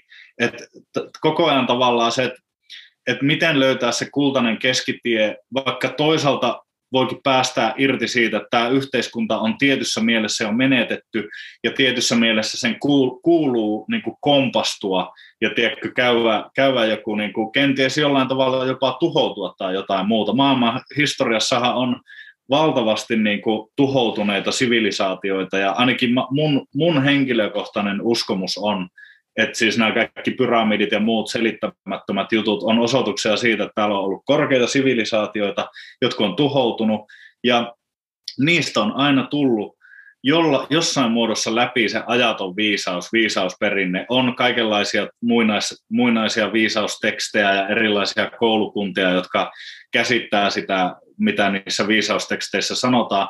Ja mä näkisin, että meidän pitäisi nyt sellaisten suomalaisten, ketä kiinnostaa, ketä tämmöinen ajatus resonoi, niin meidän pitäisi niin yhdessä ymmärtää, että mikä se on se meidän esivanhempien ajaton viisaus, miten me kootaan sitä, miten me varjellaan, suojellaan, kehitetään sitä ja miten me autetaan siirtämään se läpi niin kuin näistä vaikeista ajoista ja jopa siitä ikävästä mahdollisuudesta, että koko että maailma jollain tavalla romahtaakin ja taas joudutaan aloittaa alusta niin kuin kaiken rakentaminen. Se on vähän sellainen niin kuin suoma, suomalaisuuden graalin mar, malja omalla tavallaan se meidän kansan perinne. Öö, olisiko se sitten suomeksi suomalaisuuden jutilan malja? en tiedä, kenen malja se olisi, mutta, mutta tosiaan se on just, että millä tavalla me pystytään että se, millä tavalla me pystytään jatkamaan sitä jopa oikeastaan herättämään henkiin se tieto, mikä siellä on, koska tällä hetkellä se on oikeasti tosi pienen porukan sellainen niin kuin puuhastelu. oikeasti ei, ei, ei, ei se ole monen. Et muistaakseni mä oon siinä Suomen salattu historia Facebook-ryhmässä, niin siellä on 6000 jäsentä, mikä on tosi wow, mutta, mutta kuudesta miljoonasta ihmisestä niin 6000 ei ole kovin suuri, su, suuri osa. Ja kuitenkin sitten taas telkkari pauhaa, niitä samoja mainoksia ja samoja uutisia päivästä toiseen, sama, sama nämä roskapäivälehdet otsikoi, otsikoi kaikesta, ja, mutta ei, ei nämä ole ne välineet, jotka tulee kertomaan siitä meille, ei missään nimessä, vaan se, se on jostain muualta löydettävä se tieto. Mä itse katsoin just tosi mielenkiintoisen dokumentin noista just pyramideista ja niiden synnystä ja se niin sanottu virallinen, siinä kumottiin aika hyvin se niin kuin virallinen selitys siitä, että se on niin kuin matemaattisesti ihan mahdotonta, että se on, ne on hilannut puuhökkeleiden avulla niitä sinne, si, si, siinä olisi mennyt yli joku, niin kuin, siis matemaattisesti ne laski, siis siinä olisi mennyt sillä niin kuin joku 100 000 vuotta, tai sillä, että se ei ole vain jollain tapaa millään tapaa mahdollista. Tosi mielenkiintoinen dokkari on toki jäi auki, auki niin kuin sit paljon suuria kysymyksiä, että miten ne, on, miten ne on rakennettu ja miten ne on tullut ja me ei varmaan tulla saamaan kaikkea vastausta, ei varmaan niin kuin Suomenkaan historiasta var, ei varmana tulla saamaan niin kuin kaikkea vastausta, mutta, mutta mä uskon, että kun me kaivetaan me opitaan, me tutkitaan, me uskon, että tullaan saamaan aika hyviä vastauksia myös, jotka auttaa meitä luomaan se oma identiteetin ja oman käsityksen. Suomalaisuushan on, niin kuin suomalaiset geenit, suomalainen perimähän on jo ihan niin kuin yksi maailman upeimmista asioista. Meidän kieli ei ole vastaavaa, ei ole vastaavaa kieltä. Meillä on ihan uniikki kieli meillä on uniikki luonto, meillä on ihan älyttömän upeat puitteet Suomessa, mitä toivottavasti nyt ei luovuteta EUlle vihreiden politiikkojen johdolla. ihan uskoma, uskomattomia, tai siis mua, mua joka kerta masentaa, kun mä avaan joku, mä oon koittanut vähentää kaikkien näitä, tai lopettaa oikeastaan kokonaan kaikkien näitä uutissovellusten tai uutissivustojen lukemista, mutta jotenkin aina, kun mä, jos mä avaan sen sitten, että katsotaan, mitä siellä Suomessa tapahtuu, niin aina sellainen masennus ja negatiiviset tunteet herää pintaan ja sellainen että vähän epätoivo jopa tilanteesta, että ei vitsi, tätäkö se on. Että, niin kuin, mutta mi, mi, mist, miten me löydetään sellainen kanava ja mistä me saadaan se kanava, joka herättäisi tätä henkiin, kertoisi, missä miksi, mullakin on ihan älytön tiedonjano tästä, mutta, mutta ei ole, ainakaan mä en ole itse törmännyt mihinkään niin dokumentteihin aiheista, jotain YouTube-kanavia on katsellut, YouTube-videoita, mut, blogikirjoituksia, mutta jotenkin jano lisää. Jotenkin mä haluan lisää, mä haluan oppia, mä haluan ymmärtää enemmän. Ja mistä, mistä tätä tietoa pääsee sitten kaivamaan lisää? No mä kerron sulle vinkkejä, mutta ensin mä kerron sulle, että mä uskon, että sä tuut löytämään, koska sulla on se tiedonjano. Mutta just hyvä kysymys on se, että tuleeko ne koskaan löytämään, jotka vaan tuijottaa TVtä ja muuta uutisia tällaisia, koska ei sieltä tulla kertomaan. Siinä sä oot täysin oikeassa. Eli ensin on se, että pitää olla se oikea jano ja oikea halu löytää, koska se löytäminen ei ole helppoa. Ja itsekin olen vuosikausia tehnyt töitä sen asian kanssa. Tota, tähän nyt voi antaa vaikka kaksi tällaista näkökulmaa, että tuota, konkreettinen yksi keino on tulla esimerkiksi joiki Facebook-ryhmään koska se sitten taas on tämmöinen, se on vähän yli tuhannen, tuhannen ja viisaa ihmisen muun perustama tällainen ryhmä, joka on totuuden etsijöiden piiri, jossa etsitään sitä suomalaista ajatonta viisautta.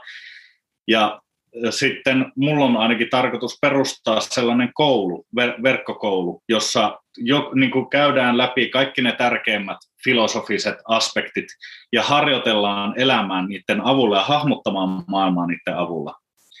Joten se on mun mielestä, niin kuin, mä oon itse siitä aivan äärettömän innossaan ja mä oon omistautunut niin kuin ihan täysin nyt viimeiset kaksi vuotta tekemään sitä sisältöä sinne kouluun, sinne kurssille. Mutta tota, yleisesti ottaen viisausperinteissä, tai ajatellaan näin, että, että se viisaus on löydettävissä kolmesta eri lähteestä. Ja yksi on ne vanhat viisausperinteet itse. Ja siellähän viisausperinteiden sisällä, jos ajatellaan vaikka ajurvedaa, eli se on se intialainen luonnonlääkintä ja filosofinen järjestelmä, jota oon itse opiskellut kaikkein eniten, niin on sekä suullinen perimätieto, eli ne elävät opettajat, ja sitten on kirjalliset lähteet, eli tota, on tietyt viisaustekstit, jotka voi olla tuhansia vuosia vanhoja, joista edelleen niin kun katkeamattomasti opetetaan ja opiskellaan. Tähän onkin tärkeää liittää se, ja puhutaan tästäkin, jos muistetaan, tämä on mun mielestä superkiehtova aihe, siis kaikkia näitä viisausperinteitä on yritetty tuhota. Totta. Esimerkiksi, jep, tämä on niin super tärkeä, koska tämä intialainen perinne oli melkein onnistuttiin tuhoamaan kokonaan. Esimerkiksi Nalandan kirjasto poltettiin ja siellä paloi 9 miljoonaa tekstiä, jotka käsitteli Tiipetin buddhalaisuutta, ajurvedaa ja muuta intialaista tiedettä ja, ja niin kuin ajurvedan lääkäreiltä leikattiin kädet ja, ja niin kuin se kulttuuri vaan pyrittiin täysin pyyhkiä pois historian kartalta ja tota, silti onneksi se säilyi. Mutta mut siis palatakseni niinku siihen, just siihen listaan, käydään ensin se läpi, niin, niin ensimmäinen lähtö. Toi, niin, toi kuulostaa just, tiedätkö, sellaiselta noita vainolta, mitä nyt tän, jopa tänä päivänä on niinku monet, jopa niinku kansanedustajat, kansanedustajat, siis edustajat, joiden pitäisi edustaa kansaa, niin puhuu puhaskarilaista ja tiedätkö, niinku tällaisesta hengellisyys, kulttuuriperimä, vanha luonnonlääketiede pitäisi niin kuin käytännössä pyyhkiä kokonaan pois kenenkään ulottumattomista ja ihan lait, lakiteitse. Niin tämähän on niin kuin, mä en tiedä pitäisikö itkeä vai nauraa, jos ihminen on niin äh, aivopessyt itsensä, että ei pysty millään tapaa käsittämään, että luonnonlääkintä ja äh, hengellisyys on ihmiselle tärkeitä asioita. Jos katsoo vaikka vitsi, katsotaan, mä, mä, mä, mä oon tykännyt äh, viime aikoina tutkia tosi paljon Hatsda-heimoa, koska he, he on niin kuin viimeisiä metsästäjäkeräilijäheimoja, jotka oikeasti elää metsästämällä ja keräilemällä ja ilman minkäännäköisiä vaikutteita oikeastaan länsimaalaisista kulttuureista tai mistään, että heille, heille, heille ei ole sairaaloita, heille ei ole taloja, heille ei ole mitään. Ainoa, mitä heillä oikeastaan on, mitä sitten nämä lähetyssaarnaajat tuo heille, niin lähetyssaarnaajat tuo heille alkoholia ja tupakkaa ja sitten äh, maissijauhoa, ugali, josta ne sitten tekee äh, ruokaa mutta, mutta muuten he elää niin kuin täysin puskassa metsässä, eli he elää niin kuin tällaisissa itse rakennetuista lehdistä ja risuista majoissa ja savesta ja jatkuvasti muuttaa, muuttaa ja elää oikeastaan täysin sillä liha, niin kuin metsästämisellä ja lihansyönnillä, vähän hunajaa, vähän jos sattuu marjoja hedelmiä saamaan, tai sitten naiset, naiset yleensä viettää päivänsä ö, kaivamalla ju, juuria. Ja, ja, ja mun mielestä on niinku ihan sa, supermielenkiintoista, että he on niinku viimeinen, viimeisimpiä ihmisiä maailmassa, jotka elää silleen, kun me ollaan ihmisinä eletty 50 000 vuotta sitten. Se, että he elää edelleen sillä tavalla. Ja kun katsoo he, heidän niin kuin elämään, niin ei se näytä se ei näytä ollenkaan tuskaselta tai se ei näytä epämieluisalta tai kauhe, kamalalta, mitä me länsimaalaiset voitaisiin kuvitella, että kun joutuisit sinne tekemään kaiken itse joutuisit jousipyssynkin rakentamaan itse ja myrkkys keittämään nuoliin itse ja metsästämään kaiken itse paviaaneista ja rotista lähtien. Mä, mä vois, voi olla, että aika monella tulisi itku, itku aika nopeasti ja äiti ikävä, mutta he, he, kun ihmiset on mennyt viettämään heidän kanssa aikaa, niin he vaikuttaa ehkä onnellisimmilta ihmisiltä koskaan. He viettää päivänsä sosiaalisoiden, naureskellen, vitsaillen, tosi todella, todella iloista ja onnellista, ei ole minkäännäköistä sellaista negatiivista, ei ole mitään juoruilemista, ei ole ilkeyksiä, on, on reipasta huumoria, mutta ei ole sellaista niin kuin kiusaamista ollenkaan. Ja, ja, ja toki en mä sano, että he on mikään malliesimerkki, että, että meidän pitäisi kaikkien elää kuin Hatstat, ei missään nimessä päinvastoin, mutta, mutta sieltä mä uskon, että me, me opitaan tosi paljon ja meidän on, jotta me voidaan ymmärtää, mitä me ollaan, jotta me voidaan ymmärtää, mi, mihin me ollaan menossa, mitä me tehdään, niin mun mielestä me on ihan hirveän tärkeää myös ymmärtää heidän elämää ja just, just sitä alkuperäistä elämää tuhansia vuosia sitten, kuinka meidän e-, esi-isät on siellä Suomessa elänyt. Niin vitsi, se on niin, kuin niin mielenkiintoista.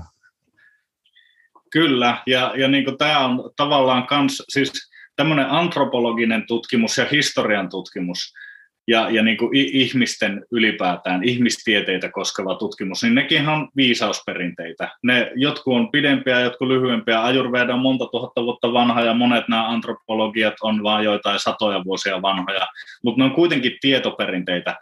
Eli näistä nimenomaan me voidaan ammentaa. Niin kun, ja, ja siis meillä on Suomessa kansanperinteen tutkimus. Mä kerron kohta, mitä ällistyttävää mä koin, kun mä tota, kävin – kansanperinteen tuolla arkistoissa, mutta tuota, mä vielä täydennän sen listan.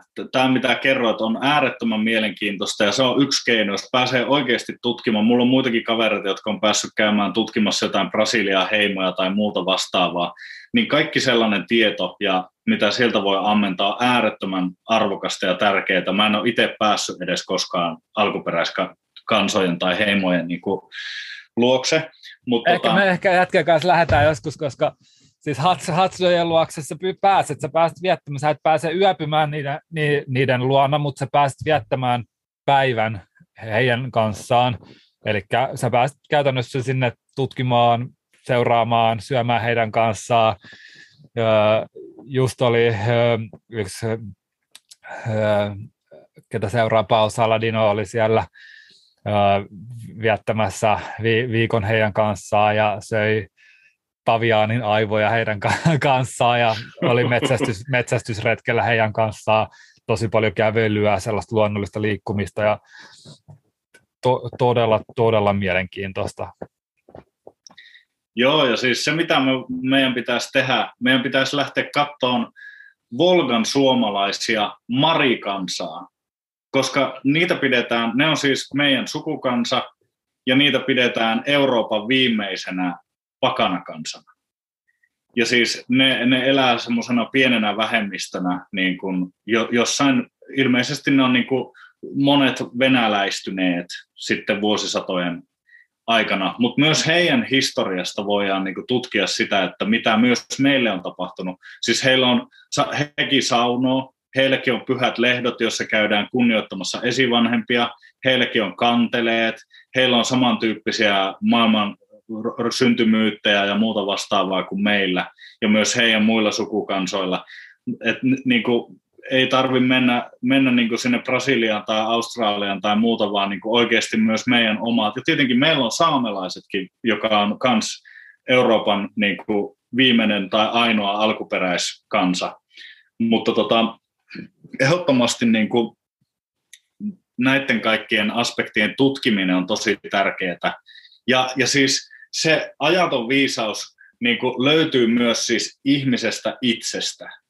Eli jollain tavalla se pitää, se on niin kuin piilossa meissä ja se pitää aktivoida jollain tavalla.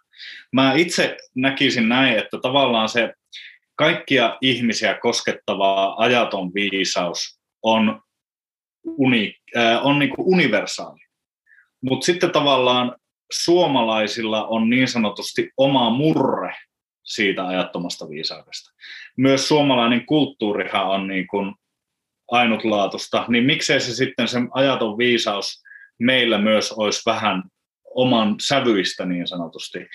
Ajatellaan egyptiläisiä tai intialaisia tai mesopotamialaisia kulttuureja tai jotain kiinalaisia, itämaisia ja muita kulttuureja. Niillä on kaikilla oma versio, oli se sitten joku taolaisuus, buddhalaisuus, vedalaisuus tai joku tantrismi tai joku tällainen, tällainen niin kuin kabbala tai muu vastaava, niin meilläkin on niin kuin se oma versio siitä. Ja, ja just se, että näitä kulttuureja on pyritty tuhota, ja siis se, on, se kannattaa googleta vaikka ihan niin kuin Destroyed Libraries-artikkeli on ihan hyvä Wikipedia-artikkeli, joka niin kuin osoittaa sen, että siis se on oikeasti totta, että, että kulttuureja on yritetty tuhota ja on tuhottu ja näitä kirjallisia lähteitä ja kaikkia muita osana tällaista kulttuurillista puhdistamista. Mm. Ja ja myös se varmasti vaivaa, niin kun, kun me puhuttiin, tai sä kerroit äsken siitä, muistutit, miten, nämä, miten lääkäriliitto ja muut vastaavat hyökkää suomalaista luonnonparantamista ja kaikkea tällaista kohtaa, niin ehkä ne onkin niin aivopestyjä sen, siitä syystä, että se historia on niin hyvin siivottu ja tuhottu, ja muuta tällaista näin, että heillä ei ole edes oikeasti niin kuin juuri minkäänlaista käsitystä siitä. Ja jos onkin, niin mä väitän, että myös se, mitä on jäänyt jäljelle siitä tiedosta, siitä meidän kansanperinteestä ja kaikesta, niin sitä on ensinnäkin sitä on supervaikea ymmärtää. Me ajatellaan jo niin länsimaisen linssin läpi, ja, ja niin kuin koko länsimainen kulttuuri perustuu sellaiselle kulttuurilliselle paremmuuden tunteelle, että me aina asetutaan ylästatusasemaan ja katsomaan niin kuin alaspäin niitä muita kulttuureja. Tämä tiedetään kaikessa kolonialismissa. 500 vuotta länsimainen kulttuuri on levittäytynyt ympäri maailmaa ja tuhonnut alkuperäiskansoja ja orjuttanut niitä ja ko- kokenut, että joo, te olette niin laiskoja ja te olette niin tietämättömiä, te olette niin alkukantaisia, että me tullaan tänne ja sivistetään teitä. Ja tämä voi jonkun kuulijan korvaan kuulostaa, että, mä, että tämä on niin kuin mun henkilökohtainen näkemys vaan ja mä vaan niin kuin on katkera. Ja voin mä myöntää, että mä oon vähän katkera, mutta on myös ihan normaalia niin kuin historian, historian tutkijat tietää, että on totta. Kannattaa lukea vaikka kolonialismista, niin se tiedetään, että tällaista motivaatu, motiva, tällainen motivaatio on ollut näillä kolonialisteilla. Ja, ja tota siis, eli se, että palataan vielä siihen, että se tieto on meissä itsessämme ja, ja sitten se on niissä viisausperinteissä, mutta sitten se on myös luonnossa ja luomakunnassa. Niin kuin esimerkiksi täällä Suomessa neljä elementtiä on vähän erilaiset kuin vaikka Välimerellä. Ja, ja se johtuu vuoden ajoista. Ja, ja se johtuu siitä, että minkälaiset ominaisuudet vaikka Suomen talvella on ja mitä pohjoisempaan mennään, niin sitä enemmän just semmoinen kuiva ja kylmä ja keveä ominaisuus siellä korostuu. Ja siksi siinä ilmaelementissä on nämä ominaisuudet silloin, kun mennään neljään elementtiin. Ja kaikki niin kuin muinainen lääketiede ja kaikki tällainen näin tulee tällaisesta niin kuin hyvin konkreettisesta, joka ei koskaan tavallaan katoa. Niin kuin nämä ominaisuudet on luonnossa aina ja se tietty sykli, on olemassa aina ja, ja se koskettaa niin kuin kaikkia asioita maailmassa. Ja, ja just se on yksi keino niin kuin pelastaa se suomalainen katoamassa oleva luonnonviisausperinne. On niin kuin ymmär, on, op, op, esimerkiksi mä itse opiskelin ensin sen ajurvedan niin hyvin, ja totta kai mun pitää edelleen jatkaa se opiskelu, mä en koskaan valmistu siinä. Mutta mä opiskelin sen niin hyvin, että mä aloin nähdä siellä sen ajattoman periaatteiston, ajat, ajattoman metafyysisen niin kuin rakenteen. Ja sitten kun mä aloin katsoa suomalaista viisausperinnettä, okei, täälläkin on ilmanväki, maanväki, vedenväki, tuleväki, täällä on nämä samat elementit. Ja e, monet, monet tutkijat ei niin kuin pysty oikeastaan muuta kuin vaan mainitsemaan, että Suomessa sairauksia on aiheuttanut tota, maa, vesi, tuli ja ilma. Se pystyy niin kuin listaamaan ja mainitsemaan, mutta se ei pysty sanomaan se tutkija, että mitä ne käytännössä tarkoittaa. Ainoastaan kun me opiskellaan joku viisausperinne huolellisesti, niin me itse pystytään sanomaan ja kertomaan ja ymmärtämään, mitä ne jutskat on. Ja tämä on niin se mun menetelmä, eli verta, vertaileva kulttuuritutkimus, vertaileva luonnonlääkintäperinteiden tutkimus, vertaileva kaikki tämä henkinen tiede, mitä löytyy muualta. Ja, ja se, että esimerkiksi vaikka mytologioissa, maailman mytologioissa on äärettömän paljon samankaltaisuutta kaikissa. Vaikka joku maailman puu, niin se löytyy niin kuin suurin piirtein kaikista mahdollisista kulttuureista. Ja tämäkin on ihan normaalia uskontotiedettä. Ja jos me katsotaan Elias Lönnruutin tekstejä, niin se kertoo hyvin hienosti ja kauniisti, mikä se maailmanpuu on. Juuret kuvastaa sitä tiedon symbolista ja alitajuista puolta, eli niin sanottua pimeää tai yöpuolta, ja sitten kun se maanpäällinen osa, niin se sitten taas symboloi tätä ja merkitsee tätä päivätietoisuutta ja tätä logi, loogista ja rationaalista puolta, johon sitten tämä länsimainen tiede esimerkiksi perustuu täysin. Ja mitä esimerkiksi Elias Lönnruut alleviivasi oli, että meidän pitää aina puolustaa sitä tiedon yöpuolta yhtä tärkeänä kuin sitä tiedon päiväpuolta. Ja Elias Lönnruut kritisoi ankarasti modernia lääketiedettä siitä, että se yrittää poistaa kokonaan tämän tiedon yöpuolen ja nostaa yksittäiselle jalustalle norsulutornisen tiedon päiväpuolen. Ja nyt tämä sama kulttuurisota jatkuu niin kuin just siinä, mitä säkin kerroit, että luonnonlääkintä, luonnonlääkintä edustaa monessa näkökulmassa tällaista niin kuin symbolisempaa näkökulmaa tai tietoa niistä samoista asioista. Ja sitä nyt yritetään tuhota. Ja meidän esivanhemmilla on ollut valtavan hyvät tiedot luonnonlääkinnästä. Ne on tunteneet luonnon läpikotaisin ja sitten on vielä ollut erikoistuneita tietäjiä ja muita samaneja ja noitia, jotka on tienneet vielä paremmin kuin normaalit ihmiset, mutta myös kaikki ihmiset on tienneet todella paljon luonnonlääkinnästä. Eli siinä on ainakin yksi asia, mitä meidän pitäisi puolustaa. Miten paljon yhtymäkohtia on sitten, jos sanotaan, että suomalaisena, niin intialainen luonnonlääkintä on aika niin kuin, silleen kuitenkin niin kuin kaukana maantieteellisesti, niin kuinka paljon yhtymäkohtia sitten on esimerkiksi Ayurvedassa ja tässä suomalaisessa ö, kulttuuri, luonnon, historian luonnonlääkityksessä, ja se, siinä onko, niissä paljon yhtymäkohtia? No vastaus on, että kyllä on paljon yhtymäkohtia ja sitten myös, että eroja on valtavan paljon. Oleellisin ero on varmasti siinä, että kaikista luonnonlääkintäperinteistä intialaiset onnistu säilyttämään se ensinnäkin sika hyvin, ja sitten taas suomalaiset onnistu säilyttämään sen sika huonosti. Mm. Ja yksi syy voi tai olla siinä sen että, hyvin. Jep, voi olla, että se on vaan niin huolellisesti tuhottu. Eli me ei voida suomalaisesta luonnonparannusperinteestä tietää ollenkaan niin paljon kuin mitä me voidaan tietää intialaisesta perinteestä. Intialainen perinne säilyi katkeamattomana ja ne kirjoitti ylös sen todella hienosti yksityiskohtaisesti. Niitä tekstejä toki tuhottiin tosi paljon ja esimerkiksi silmälääketiede ja korvalääketiede meinasi tuhoutua täysin. Ne oli piilossa maan alla satoja vuosia tai piilossa viidakoissa. Niitä säilytti yksittäiset lääkärisuvut. Mutta sitten ne tuli sieltä viidakosta ja paljasti sen uudelleen, sen niin kuin silmä- ja korvalääketieteen. Mun yksi opettaja oli itse paikalla Intiassa silloin, kun siellä sinne yliopistoon tuli puhumaan tämän lääkärisuvun edustajat, ja ne antoi, ja sitä alettiin tava, niin kuin uudestaan avata ja tutkia sitä silmä-korvalääketiedettä.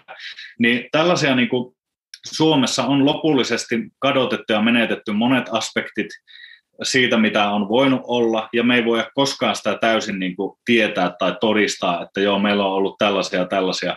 Me tiedetään, että niin kuin maailmankuvallisesti ja sillä niin kuin sieltä perusrakenteista, niin sieltä löytyy sika paljon yhteneväisyyksiä. Siis kaikenlaisia sielun kolmijakoisuuksia ja, ja niin kuin just nämä elementit ja, ja niin kuin tulenvihat eli pittasairaudet ja ilmanvihat eli vatasairaudet ja maanvihat eli kaffasairaudet ja kaikkia tällaisia löytyy todella paljon. Ja niin kuin siis, mä, kun mä menin kansan ää, perinnearkistoon, niin siis se oli mulle oikeasti aivan niin kuin tajunnan räjäyttävä kokemus, koska siellä on kolme miljoonaa korttia. Siis mieti kolme miljoonaa korttia, joissa on käsityksiä niin kuin koko kosmoksesta, siis koko maailma löytyy sieltä.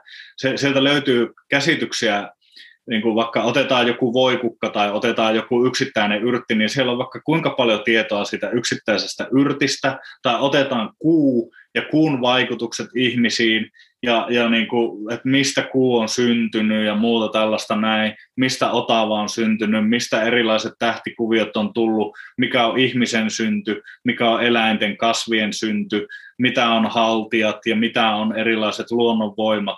Sieltä löytyy niin kuin koko kosmos, mutta haasteena on sellainen, että se koko maailmankuva on ollut niin erilainen, että kun nykyihminen menee oikeastaan kaksi haastetta. Se alkuperäinen maailmankuva oli niin valtavan erilainen, ja toinen haaste se, että tämä jäljellä on niin kuin perinne, mitä meillä on kerätty, on kerätty siinä vaiheessa, kun meillä on jo 900 vuotta tuhottu sitä meidän kulttuuria. Ja, ja sitä on vääristelty ja käännelty. Eli niin kuin tyyliin se, että että tota, kaikenlaisista luonnonvoimista ja tällaisista tehdään vaan jotain lasten tonttuja ja niin kuin lasten loruja ja vähätellään ja tehdään naurettavaksi. Niin kuin meidän henget ja meidän esivanhempien filosofiat ja muut, niin ne tehdään vaan jonkinlaiseksi niin kuin paholaisiksi ja piruiksi ja kaikenlaisiksi lapsellisiksi tai sitten saatanallisiksi niin kuin asioiksi niin totta kai nyt on tosi vaikea nähdä siellä se ajaton viisaus, kun sillä on vaan niin kuin kolme miljoonaa korttia levällään tavalla. On, on ne niin kuin kategorisoitu pääpiirteittäin tosi hyvin, mutta silti se vaatii niin kuin todella syvällistä tulemista myös pois siitä, tiedätkö, siitä länsimaisesta mentaliteetista. Et me, meihin on niin syvästi iskostettu jo se länsimainen maailmankuva, että ne tavallaan laput on jo meidän silmillä niin voimakkaasti, että se, että me voidaan ottaa ne pois ja nähdä niin kuin tuoreesti sen kulttuurin omilla ehdoilla, niin siis se on äärettömän vaikeaa ja se on mun mielestä niin kuin henkistä työtä. Se on just sitä, että me puretaan itsestämme sitä niin kuin länsimaista rationaalisuutta ja sitä ting ting ting ting yhden totuuden maailmankuvaa, sitä, sitä materialismia ja kaikkea sitä niin kuin feikkiä ja kaivetaan itsestämme just sitä niin kuin aitoa alkuperäistä ja, ja sitten luetaan vertailevalla kulttuuritutkimuksella niitä perinnearkistoja, niitä kansantieteen kirjoja ja kansauskoa ja kaikkea tällaista ja yritetään miettiä, että mitä tämä voisi tarkoittaa niin kuin ihan oikeasti tämä mikä tahansa elementti.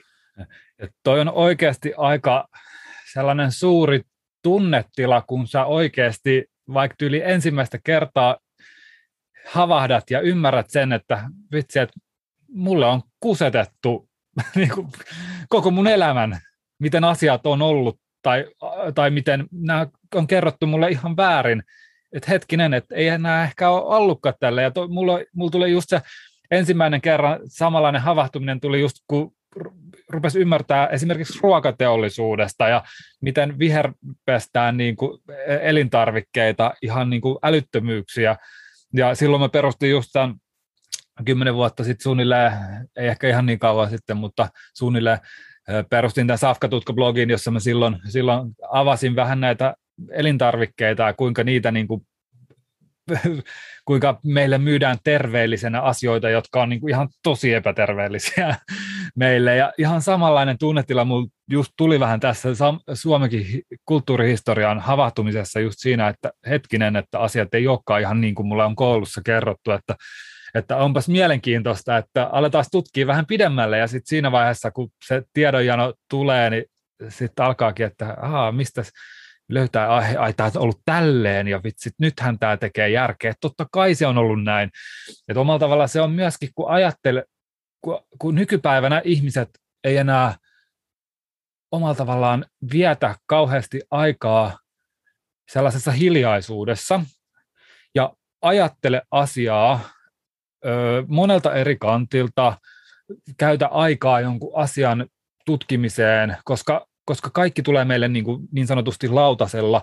Kaikki tarjoillaan meille silleen, että tässä on, asia on näin. Sitten kaikki, aha, okei, okay. no joku on miettinyt sen mun puolesta, mun ei tarvitse ajatella sitä ollenkaan. Mä voin ja, jatkaa sohvalla istumista ja Netflixin kattomista, koska joo, tiedätkö, koska se on helppoa. Se on yleensä, se, se on niin kuin, jos asia on liian helppoa, niin se on yleensä, mun mielestä siinä pitäisi herätä jotenkin hälytyskellot soimaan, että hetkinen, että jos, jos mulle koitetaan jatkuvasti kertoa näin, niin ehkä, ehkä onkohan se, ketä se hyödyttää ja onkohan se sitten sittenkään näin. Ja mulla tulee ihan niin kuin nykypäivänä tässä viimeisen vuoden aikana varsinkin on tullut niin kuin sama, sama tunne taas tosi monta kertaa tästä virallisesta tilan, tai niin kuin tilanteesta tämän niin sanotun pandemiankin kanssa, just, että on niin kuin monta kertaa tullut just se samanlainen fiilis kuin just siinä ruokahavahtumisessa ja just siinä kemikaali, me perustettiin silloin kemikaalitutkakin Maria Nordinin kanssa just siinä kemikaalihavahtumisessa ja sit sitä myöten monia muita havahtumisia on tapahtunut, koska mä tykkään just tutkia, mä tykkään oikein kaivaa niin syvälle kuin mä ikinä vaan pääsen ja myös omakohtaisesti kokeilla tosi paljon asioita, jotta mä osaan puhua niistä ja jotta mä, mulla on joku käsitys, mitä se on. Sen takia mä oon kokeillut tosi monia eri ruokavalioita, mä oon kokeillut paljon eri lisäravinteita, mä oon tutkinut asioita ja mä oon myös tutkinut asioita sillä kantilla, että on lopettanut tiedätkö, saippualla ja samppoilla itseni pesemisen, että mitä tapahtuu. Ja huomannut, että tapahtuu vain hyviä asioita. Mun iho tuoksuu tosi miellyttä, miele, miellyttävälle ja mun likka, äh, tukka ei ole likainen ja se ei rasvotukaan enää, kun lop käyttää kemikaalien käytön. Että että tuossa on niin, niin kuin, että ruokateollisuus on myrkyttänyt meidän kehon, kemian teollisuus on myrkyttänyt ensin meidän ruuan ja sitten meidän ihon ja ö, lääketeollisuudesta puhumattakaan, mutta siis tuota, mutta kun toi on just to, ihan tismalleen samaan kategoriaan toi Suomen luonnonlääketiede mun mielestä menee just siinä, että, että sitä on koitettu niin se on jotenkin niin meillä myyty jo, jonain huonona asiana, tai sitten sitä on niin kuin vääristelty, ja sitten pam, meillä on kaikilla sitten mielipide, että oh, okei, okay, huono asia, en, en koske siihen, ei, älä, älä puoskari, foliohattu, apua. Tiedätkö, just toi, toihan on niin kuin tosi yleinen käsite tänä päivänä, ja se on hyvin ikävää, koska oikeasti luonnossa varmasti löytyy vastauksia tosi, tosi moniin asioihin. Kyllä, ja tämä on niin kuin, mä näkisin tämän identiteetti- ja kulttuurisotana, joka on niin kuin tosi vanha. Ja, ja se tavallaan, että siis meiltä halutaan viedä sekä voima että se identiteetti. Ja, ja myös se kulttuuri. Se on, kulttuuri on sitten se kollektiivinen. Että jos niin identiteetti ja henkilökohtainen voima ja tietotaito niin sitten se laitetaan, niin kuin, että kaikilla ihmisillä on se, niin siitä myös syntyy sitten se kulttuuri. Ja toisaalta sitten se kulttuuri toimii myös, se on kaksisuuntainen tie, eli ihmiset voi olla vaan niin viisaita ja vahvoja periaatteessa kuin mitä se kulttuuri mahdollistaa. Että jos se kulttuuri sensuroi tietyt alueet ja mustamaalaa tietyt jutut ja näin päin pois, niin se vaikeuttaa myös jokaisen yksilön voimaantumista aivan massiivisella tavalla. Ja niin kuin esimerkiksi meidän esivanhemmille oli tosi tärkeää, että just se henkilökohtainen voima. Ja kun mainitsit nämä kemikaalit ja muut, niin meidät on niin kuin turrutettu niin pahasti, että siis se on aivan järkyttävää. Ihmiset no, ei yhtään... Turrutettu on mun mielestä tosi hyvä sana. Me, me niin kuin kaikki, kaikki, mitä me tehdään, niin meidät turrutetaan. Kyllä, siis meidän aistit, kaikki on turrutettu niin kuin kuuloaisti, näköaisti, makuaisti, kaikki aistit, tuntoaistikin on niin kuin turrutettu. Ja, ja, tota, ja siis niihin on monia keinoja, lääkitykset ja kaikki, niin kuin, ihmisten keskittymiskyky on aivan hukassa. Me jaksetaan selata sitä kännykkää, jossa aina kolme sekuntia näkyy jotain mielenkiintoista ja sitten vaihtuu. Ja se on jos äly, äly, jaksaa... äly, älypuhelimeen tulon jälkeen, niin se on niinku romahtanut. Se, on, se, se oli jo huono, niin nyt se on niinku umpisurkea se keskittymiskyky. Et se, on oikeasti, yep. se on oikeasti, puhutaan niinku sekunneista. Jep. Kun taas niinku, tämmöinen esimerkiksi, niin kuin, tämä voi tuntua monista aivan hullulta tämä väittämä, mutta tähän on tosi hyvät perusteet loppujen lopuksi. Tämä on hyvin yksinkertaista ja järkevää. Eri kulttuureissa löytyy tällainen käsitys, että ihminen voi siirtää mielensä jonkun asian sisälle, niin kuin vaikka kiven tai kasvin sisälle, ja saada sieltä tietoa. No nykyihmiselle se tuntuu aivan järjettömältä, että no tuo on tuommoista taikauskoa, että nyt, nyt loppu kiinnostus.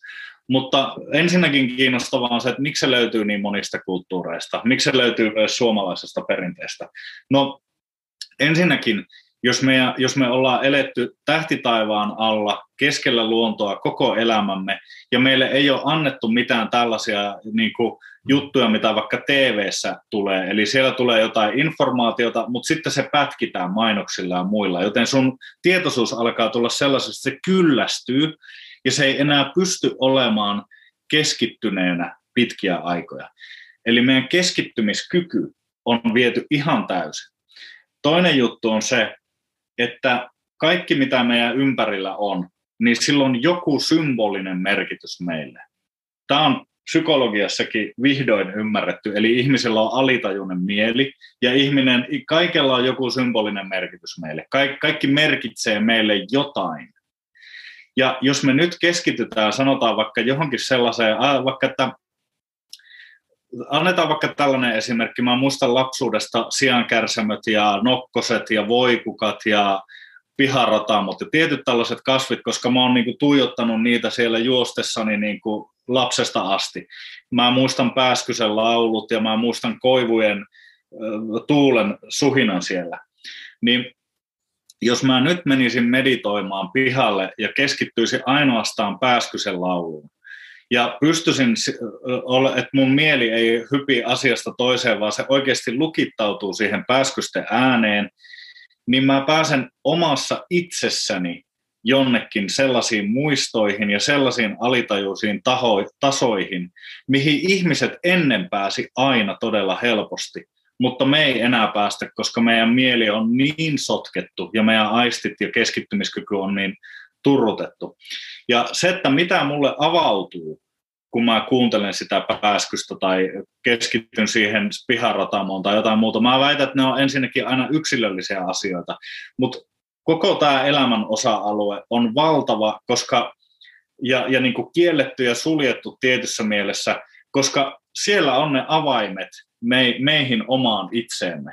Ja me, meissä on tämä puoli, me ei voida päästä sitä koskaan eroon, me ei voida koskaan poistaa meistä sitä ominaisuutta, että meillä on myös alitajunta, meillä on myös symbolinen kokemus maailmasta, ja me voidaan vaan yrittää niin kuin kieltää se itseltämme, mutta me ei voida päästä sitä eroon, niin kuin tiikeri ei pääse raidoistaan. Ja, ja, ja siis tästä voidaan juontaa tätä niin kuin erittäin mielenkiintoisille urille, että miksihän sitten mytologia esimerkiksi löytyy kaikista perinteistä. Mikä sen mytologian merkitys on? Hmm. Ihan sairaan mielenkiintoinen tuli just tuosta mytologiasta ja myös pää, pääskysestä mieleen. Mä olin lumilautailemassa, tai oltiin kuvailemassa yhteen hmm. lumilautaleffaan Jenkeissä noin varmaan, on sitten varmaan noin 12 vuotta sitten ehkä, silloin kun vielä lumilautaili aktiivisesti, niin me oltiin siellä leffan kuvauksissa ja siellä oli yksi, yksi lumilautailija, paikallinen lumilautailija sitten siellä missä paikassa, missä oltiin. Se oli jossain, muistaakseni Lake lähellä. Ja hän oli niin alkuperäisintiaani heimosta, Lonnie-niminen muistaakseni. Ja siinä päivä kuvattiin lumilautatemppuja siellä lumilautaparkissa ja iltapäivällä sitten valo rupesi hiipumaan ja sitten tultiin sinne alas parkkipaikalle, irroteltiin siinä kenkiä ja kammoja purettiin ja, tai pakattiin autoa ja sitten tämä Lonnie, tämä intiaani, pitkä, paksu tukka niin kuin, ja ihan oikeasti niin kuin sellaisen niin kuin natiivi intiaanin näköinen ja ihan oikea, oikea, oikea intiaani, niin tota, rupesi kotka lentämään siinä parkkipaikan yllä. Se on iso kotka. Ja hän sitten rupesi ään, äänellä juttelemaan sille kotkalle silleen, että se vastaili sille. Samoja ääniä vastasi vaikka kuinka pitkää siinä meidän ympärillä. Se oli jotenkin mulle ihan mieletön kokemus, että miten tämä on mahdollista. Mutta ja tä- tällaisia niin kuin, jos otat kenet tahansa me, meistä länsimaalaisista tänä päivänä, isket siihen parkkipaikalle, että juttelepas nyt on Kotkan kanssa, niin ei, ei se tulisi onnistumaan, ei, tulisi, ei, ei mitään, vaikka koittaisikin niitä ääniä matkia, mutta siis se on just sellaista perinnetietoa, joka on varmasti niin kuin sukupolvelta toiselle periytynyt. Mutta sitten kun mä mietin omalla kohdalla sellaista niin kuin perimätietoa, niin ei muutu äkkiseltään mieleen, että olisi sellaista kulttuurihistorian perinnettä, vaikka niin kuin omassakaan perheessä niin kuin jaettu enää eteenpäin. Koska, koska kaikki tämä niin kuin modernisaatio on tullut tosi voimakkaasti siinä mun vaikka vanhempien ö, aikuistumiskynnyksellä. Sitten on tullut mikroaaltouunit, on tullut telkkarit ja ö, autot ja tiedätkö, on, on niin kuin tosi kaikki niin kuin, on tullut einekset helpottamaan sitä arkea ja on, on tullut niin kuin tosi paljon tällaisia niin sanottuja ar, moderni arkihelpotuksia, mutta sitten on samalla saattanut unohtua niin kuin kaikki tämä niin kuin vanha viisaus, kaikki tämä, mitä ehkä mummo ja ukki sitten on saattanut heidän lapsuudessaan heille kertoa. Ja, ja, ja mua vähän harmittaa just, että ei ole, niin kuin, ei ole sitä. Sitä mä nyt koitan itse myös olla vähän tutkimusretkellä ja kaivaa, kaivaa sitä, sitä tietoa, että mä pystyn ehkä sitten omille lapsilleni jatkamaan sitä tietoa. Joo, siis tota, joillakin on niin kuin jos on vielä mummu ja pappa esimerkiksi elossa, niin kannattaa nyt viimeistään alkaa kyselemään. Niin, niin kuin mä esimerkiksi kysyn omalta mummilta, oikeastaan se mitä mä koko ajan janoa enemmän ja enemmän on, että mä koko ajan tenttaan mummia. Kerro vielä tästä, kerro vielä tuosta. Mä yritän esittää aina vähän uusia kysymyksiä, yritän kaivella, että, että miten mä saisin vielä irti mummista jotain. Ja mä ainakin tota noin niin, koen saaneeni just niin kuin tosi paljon sellaista kipinää ja inspiraatiota.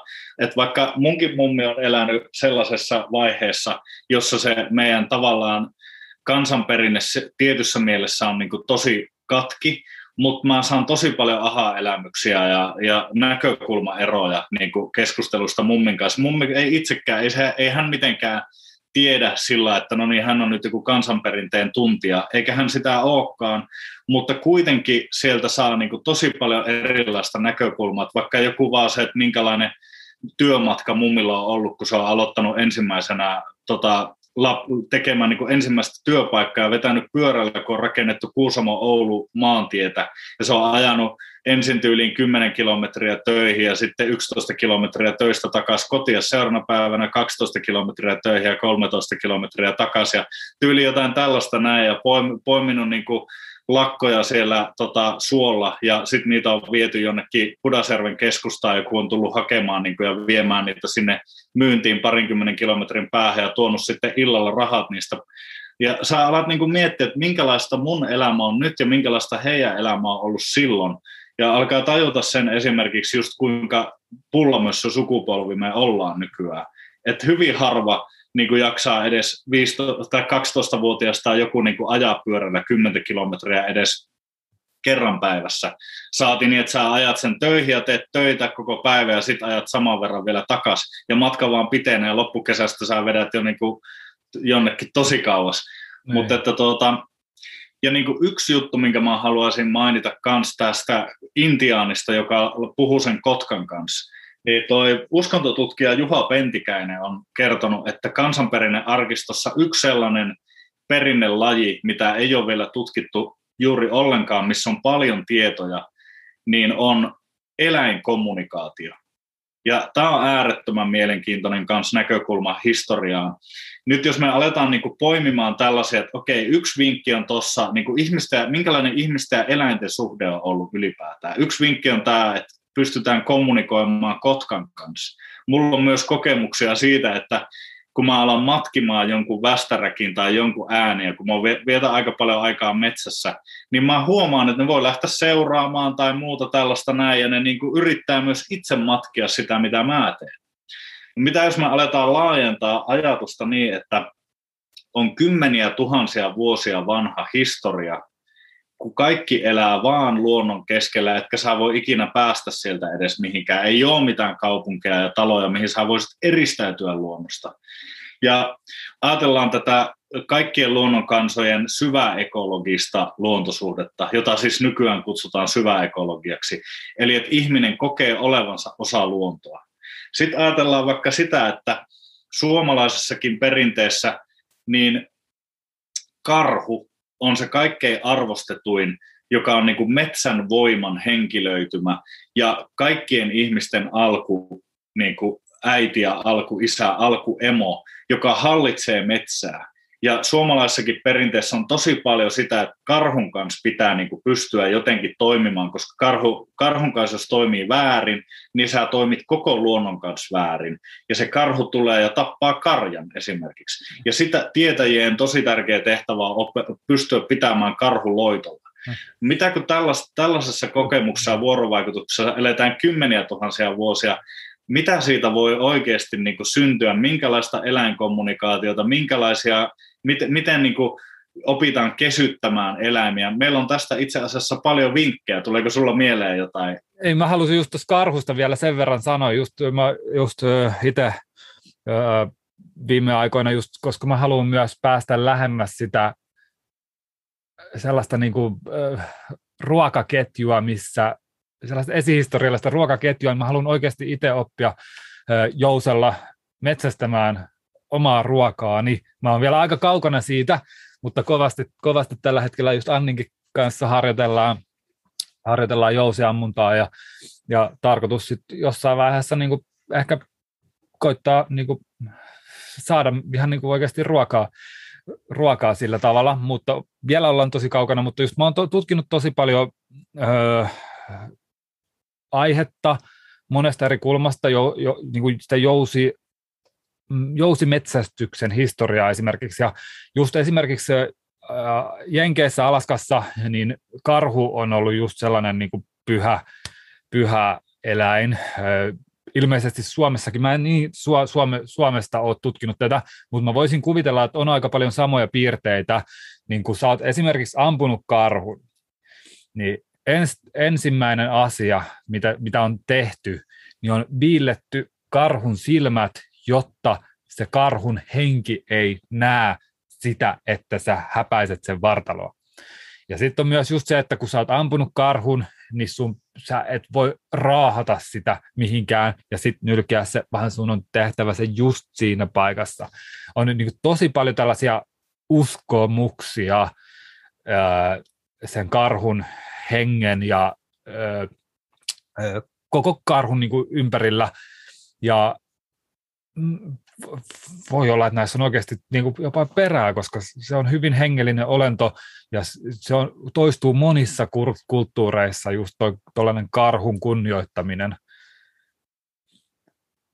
Joo, siis karhun kunnioittaminen on suomalaisukrilaisille kansoille niin kuin kaikille yhdistävä elementti. Ja se on tietenkin just ymmärrettävää vaikka siitäkin näkökulmasta, että se niin kuin vaarallisin juttu ja voimakkain juttu, mitä vaikka Suomen metsissä on, niin on tietenkin se karhu. Joten se on niin kuin tavallaan se, se kaikkein korkein ja, ja just tosiaan se metsän henkilöitymä. Ja niin kuin t- tässä sanoit muutamia tosi hyviä avainjuttuja ja puretaan sitä vaikka niin, että nyt jos me ajatellaan, että kaikki nämä käytännöt sen karhun metsästämisen ympärillä – on pelkästään uskomuksia, niin kuin uskontotiede suhtautuu ja pelkästään koko uskontosana suhtautuu näihin niin kuin uskomuksina tietyssä mielessä, niin tota, meillä tulee yhdenlainen näkemys asioista, mutta jos me ajatellaankin, että mitä jos tässä on oikeasti filosofia, filosofian ja uskonnon välinen erohan on tavallaan se, että uskonnossa sen, se, se vaan, me, meillä voi olla uskomuksia, joihin me vaan uskotaan sen takia, että niihin vaan nyt pitää uskoa ja kaikki on uskonut ja sitten te, saatetaan tehdä jopa asiat tosi vaikeiksi ja epäkäytännölliseksi, koska se uskominen johtaa vaan siihen. Filosofiassa taas on se, että analysoidaan kriittisesti, että miksi näin tehdään, onko tämä oikeasti järkevää, mitä tällä halutaan saada aikaiseksi, edistääkö tämä meidän elämää ja edistääkö tämä yhteisön elämää, edistääkö tämä luonnon elämää, edistääkö tämä harmonista vuorovaikutussuhdetta eri eliöiden välillä ja näin päin pois. Eli filosofia on heti paljon tämmöinen tieteellisempi ja käytännönläheisempi näkökulma asioihin kuin uskonto. Ja itse asiassa siis koko uskontosanahan on äärettömän harvinainen niin kuin sen merkitykseltä, että kaikki nämä tällaiset joogat ja religionit ja joikut ja muut tällaiset liittyy itse asiassa yhteyteen, yhteyden muodostamiseen johonkin asiaan ja asioiden tekemiseen eheäksi. Ja uskonto on siinä mielessä niin kuin hyvin harhaanjohtava sana, mutta se mikä on yksi mun pääväittämistä on se, että meidän esivanhempien hulluilta vaikuttavat monet asiat, ei välttämättä kaikki, joukossa on myös hölmöjäkin uskomuksia mun näkökulmasta, vaikka onkin typerää ja lapsellista ja ylimielistä niin kuin arvostella esivanhempien tekemisiä. Mutta kuitenkin mä nyt vähän, vähän rohkenen tehdä niin, että on totta kai hölmöjäkin uskomuksia, mutta tosi iso osa niistä asioista, mitä me koetaan hölmöinä on itse asiassa filosofiaa ja viisautta. Ja ajatellaan vaikkapa nyt sitten sitä, että me tehdään näitä tiettyjä asioita sille karhulle, kun se karhu ammutaan. Ja siihen, sitä koskee tosi tarkkoja tiettyjä käyttäytymissääntöjä ja muita. Meillä on korkea kunnioitus metsää kohtaan. Sen seurauksena me ei riistetä ja tuhota ja ryöstetä luontoa. Se on keino muistuttaa itseämme lapsia, lapsenlapsia ja muita soturiveljiä ja siskoja, että kun me toimitaan näin, niin me pysytään tasapainossa tämän luonnon kanssa. Ja jos me ajatellaan vaikka sitä, että karhun, kun se ruho pilkottiin ja sieltä otettiin niitä osia, niin mitä ei laitettu hukkaan. Ihan kaikki piti käyttää. Ja kaikilla, kaikilla oli oma onni. Oho, mikä tuo onnisana on? Onni tulee osaa tarkoittavasta sanasta kaikille jaettiin se oma osa.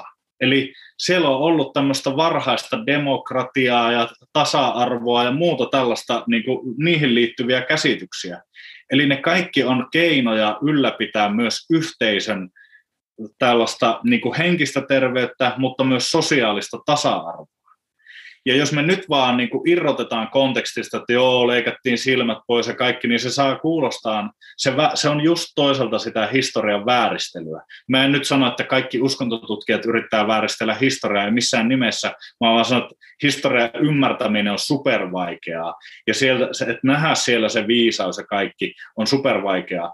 Mutta oikeastaan mä haluaisin tuoda tähän vielä semmoisen supertärkeän elementin, että mun mielestä ihmisten, mikä olisi niin kaikkein suurin kollektiivinen saavutus, mitä ihmiset koskaan on saanut maailmassa aikaiseksi. Mä sanoisin, että ihmisoikeudet, se, että ne on kirjattu jonnekin ylös, ja se, että on perustettu valtioita, joissa, jo, jo, joiden päätarkoitus on suojella ihmisoikeuksia ja ihmisten välistä tasa-arvoa. Se on paljon suurempi saavutus kuin se, että me pystytään lentämään jonnekin lentsikalla tai menemään avaruuteen tai halkaisemaan atomi tai jotakin. On nekin hienoja juttuja, mutta me, jos me menetettäisiin ihmisoikeudet ja saataisiin nuo kaikki, niin sillä ei olisi mitään merkitystä. Ja se kysymys, mistä ihmisoikeudet on tullut, tämä on oikeasti se sikatärkeä juttu. Niin kauan kuin me väitetään tai kuvitellaan, että ihmisoikeudet on tullut jostain väärästä paikasta, mistä ne ei oikeasti ole tullut, niin me ei osata arvostaa myöskään niitä paikkoja, mistä ne on oikeasti tullut. Koska ne on oikeasti tullut luonnonviisaudesta, ne on tullut kaikkien, kaikki kansat on keksineet kultaisen säännön, jonkun muodon. Tämäkin löytyy Wikipediasta, ei ole mun keksimää.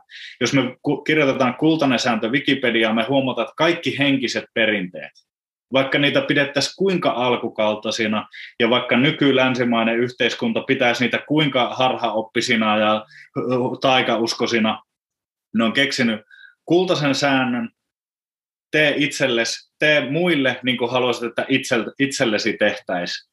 Tai älä tee syytä syyttömälle, niin kuin Väinämöinen sanoo, ja muita tällaisia näin. Ne, ne on pohja sille, että meillä on ihmisoikeusjulistukset, ja että meillä on demokratiat. Ja vaikka demokratioissa ei kaikki onnistuiskaan täydellisesti, demokratia ei toteutuisi täydellisesti, niin silti se on se suunta, se on se, mitä meidän pitäisi jotenkin puolustaa. ja meidän pitäisi olla kiitollisia kaikkien esivanhemmille, ei pelkästään kristityille, ei pelkästään antiikin Kreikan filosofeille, vaan myös Väinämöisille ja Ilmarisille ja näille muille tietäjille, jota meiltä löytyy, jota löytyy Intiasta ja kaikkialta. Ihmisoikeudet on tosiaan sellainen aihe, joka mun mielestä tänä päivänä pitäisi puhuttaa paljon enemmän, koska, koska nyt on tapahtumassa öö, myös niin kuin niiden ryöväämistä tai niiden viemistä tai niiden polkemista monissa paikoissa. Esimerkiksi eilen oli joku uutinen, että Ranskassa sä et pääse enää niin kuin kahvilaan tai ravintolaan, jos sä et ole ottanut tällaista kokeellista injektiota itseesi. Ja kokeellinenhan se on, koska me kaikki tiedetään, se on ihan julkisesti saatavalla tietoa, että nämä injektiot, mit, pistokset, mitä tällä hetkellä äh, jaetaan ihmisille, niin niiden trialit, eli kokeilut päättyy vasta äh, vuonna 2023 suurimman osan, joku oli 2022 äh, lokakuussa muistaakseni päättyy, eli nämähän on kokeellisia, ja jos me poljetaan siinä itsemääräämisoikeus, eh, ihmisoike- yhtä ihmisoikeutta, joka on itsemääräämisoikeus omasta ke- vartalosta ja omasta kehosta, niin mä, mä pahoin pelkään, että eh, me ollaan tuhon tiellä oikeasti. Me ollaan niin todella, todella vaarallisilla vesillä, jos me lähdetään polkemaan ihan ihmisoikeuksia. Monissa paikoissa tätä on tehty. Ihan jo työpaikoilla pakotetaan työntekijöitä ottamaan yömässä.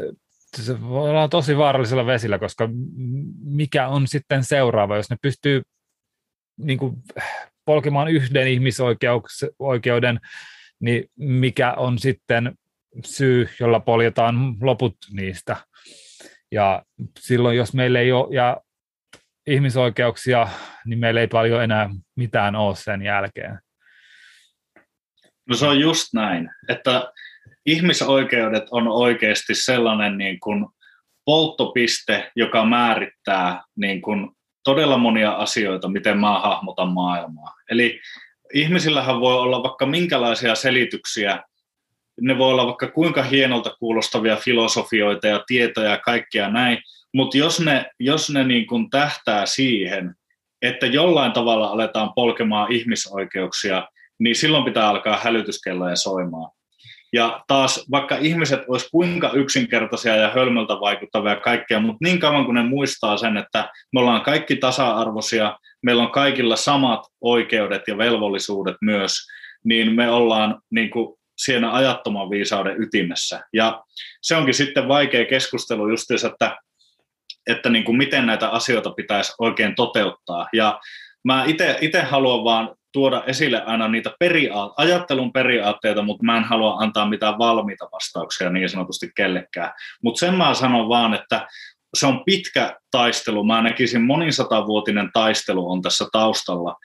Että suomalaiset esimerkiksi on aina joutuneet taistelemaan itäistä ja läntistä, milloin kumpaakin sortajaa vastaan. Ja ne pyrkii viemään aina meidän identiteetin ja ne pyrkii aina tuhoamaan meidän kulttuurin.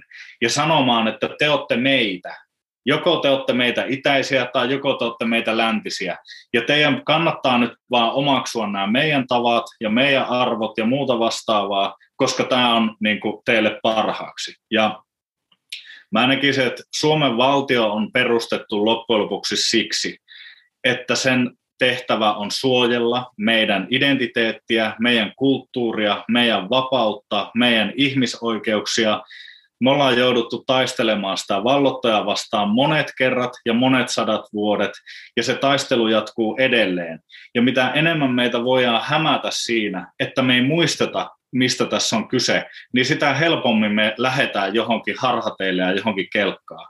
Että niin kuin vieras kulttuuri on tunkeutunut jo satoja vuosia sitten Suomeen, ja se ei ollut mikään iloinen tapahtuma, koska se tehtiin miekkalähetyksenä. Ja meistä on pitänyt niin kuin kitkeä pois sitä meidän omaa maailmankuvaa, meidän omaa vapaustajua ja muuta tällaista näin. Totta kai meillä on ollut paljon myös opittavaa muilta, ja meidän on pitänyt oppia uusia jippoja ja kaikkea tällaista, uusia tapoja järjestäytyä yhteiskuntana, Mutta varsinkin tämä hyökkäys luonnonlääkintää vastaan on mun mielestä se todella pitkä sota ja sen kulminoituma. Ja mä ainakin puolustan sitä ja mä puolustan myös sitä lääketieteellistä koskemattomuutta. Jokaisen ihmisen täytyy pystyä itse määräämään omasta kehostaan. Ja se on perustuslaissa ja se on yhdenvertaisuuslaki kaikissa ihmisoikeusjulistuksissa ja se on korkein niin kuin, totuus siitä, miten niin kuin, mi, se on korkein laki, mitä ei voi millään painostamisella ja millään muulla kikkailulla ylittää. Ja, ja kun me, niin kuin, siis mä henkilökohtaisesti en, en tarkalleen, mä en ole lain oppinut, joten mä en tarkalleen tiedä, että onko esimerkiksi Suomi menettänyt itsenäisyytensä joskus vuosikausia sitten. Mä muistan, että vuosikausia sitten mulla tuli jo sellainen käsitys, kun mä seurasin silloin vielä ta- tiukkaa ja tarkkaan politiikkaa, että mä en muista mikä se edessä tapahtuma oli, että silloin, silloin niin kuin monet oli, että no niin, nyt se meni, nyt me menetettiin meidän itsenäisyys. Silloin mä myös niin kuin itse lannistuin tietyssä mielessä ja siirryin vähän sinne shamanin tielle. Mä olin sillä, että aivan sama tälle koko yhteiskunnalle, että niin kuin peli on menetetty. Että mä haluan vaan nyt keskittyä itsekkäästi niin kuin pelastamaan oman nahkani jollain tavalla ja niin kuin elämään fiksusti niin, että mun ei tarvitse liikaa ottaa tähän yhteiskuntaan kantaa ja muuta tällaista näin.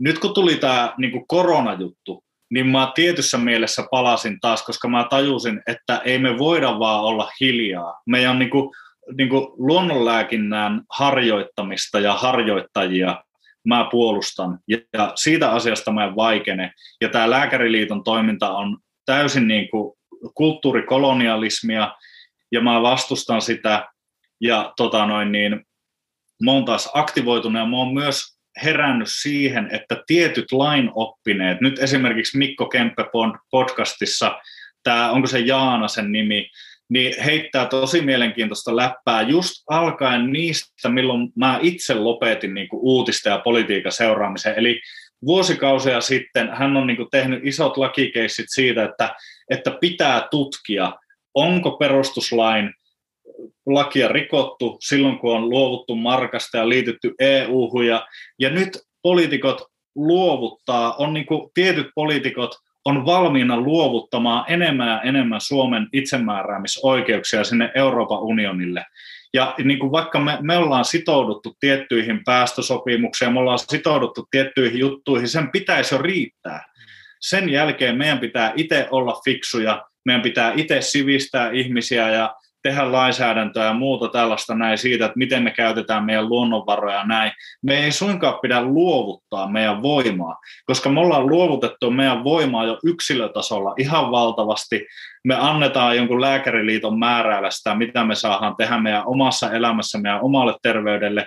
Ja nyt me vielä valtiona ja kansakuntana luovutetaan meidän voima jollekin, niin kuin, eli tämä on koko ajan tämä pyrkimys semmoiseen totalitarismiin, imperialismiin, missä huipulla on joku niin kuin länsimainen tällainen niin kuin eliitti, joka sanoo, että kaikki luonnon uskonnot on ollut, ne on ollut, niin me ollaan tuotu se sivistys tänne maailmaan, ne on vaan tommosia niin kuin jotka on asunut jossain niin kuin ihmeen multakuopissa, ja, ja niin kuin, loppujen lopuksi me voidaan täältä niin kuin ihan perustellusti kertoa teille, että miten teidän tulee elää. Ja tämä on sellainen niin kuin, Mä näkisin, että tällä, tällä on oikeasti monisatavuotinen historia myös. Jotkut jäljittää tai jopa niin kuin muinaiseen Egyptiin saakka, ja sitten sieltä kaikki nämä feodaaliyhteiskunnat ja niin kuin keskiaikainen Eurooppa, missä tällaiset monarkiat hallitsi maailmaa, ja, ja sitten,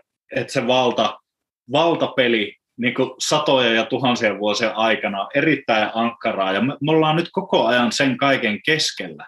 Että se, että ihmiset ei tajua, että tämä on jatkumoa sille ikivanhalle niin kuin taistelulle, missä meidän pitää tiedostaa meidän omat juuret, meidän pitää tiedostaa, niin kuin, jos me ajatellaan vaikka Fredu sitä, että nyt me, me tässä tutustuttaisiin ja sitten kävisi niin, että sä pyytäisit multa vaikka 100 euroa lainaa tai 1000 euroa lainaa. Sitten mä lainasin sulle, hei sä vaikutat kivalta tyypiltä, otapas tosta noin.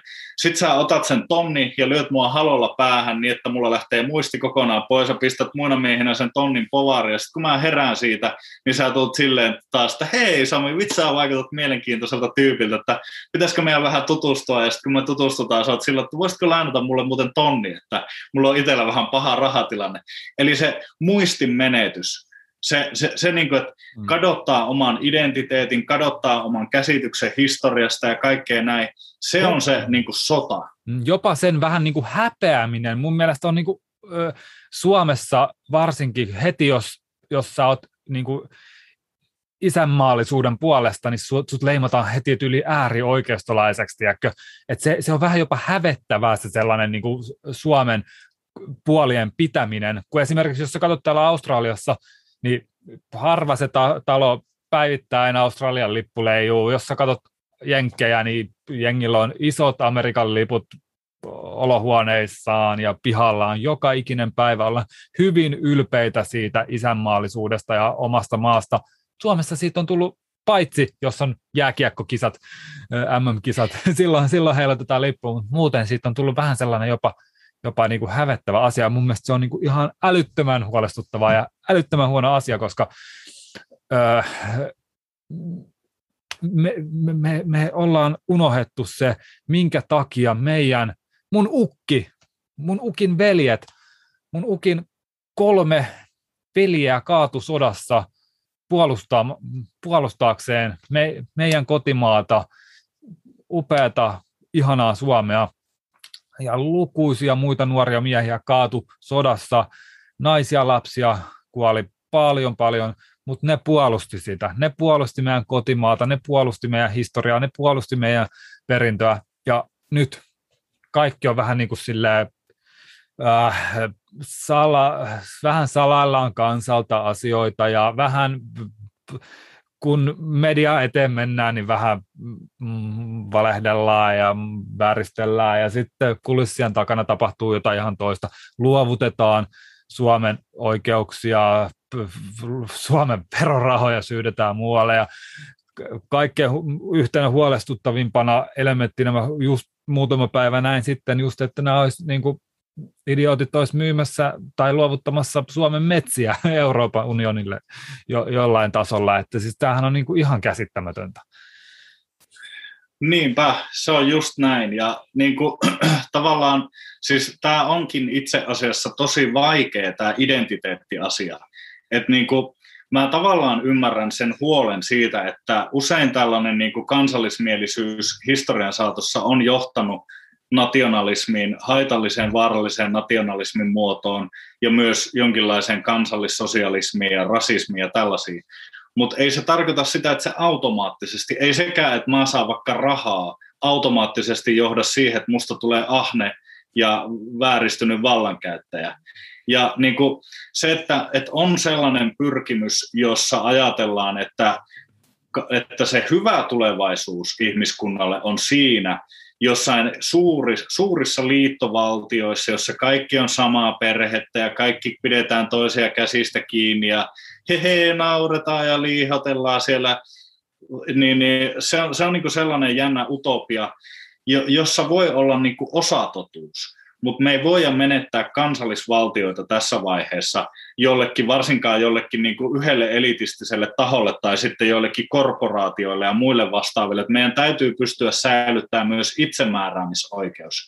Ja mä näkisin, että ihmiskunta onkin nyt sellaisessa murroksessa, että meidän pitää, ensin meidän mun nähdäkseni pitäisi saada nämä yksittäiset kansallisvaltiot niin kuin toimimaan demokraattisesti ja tasa-arvoisesti.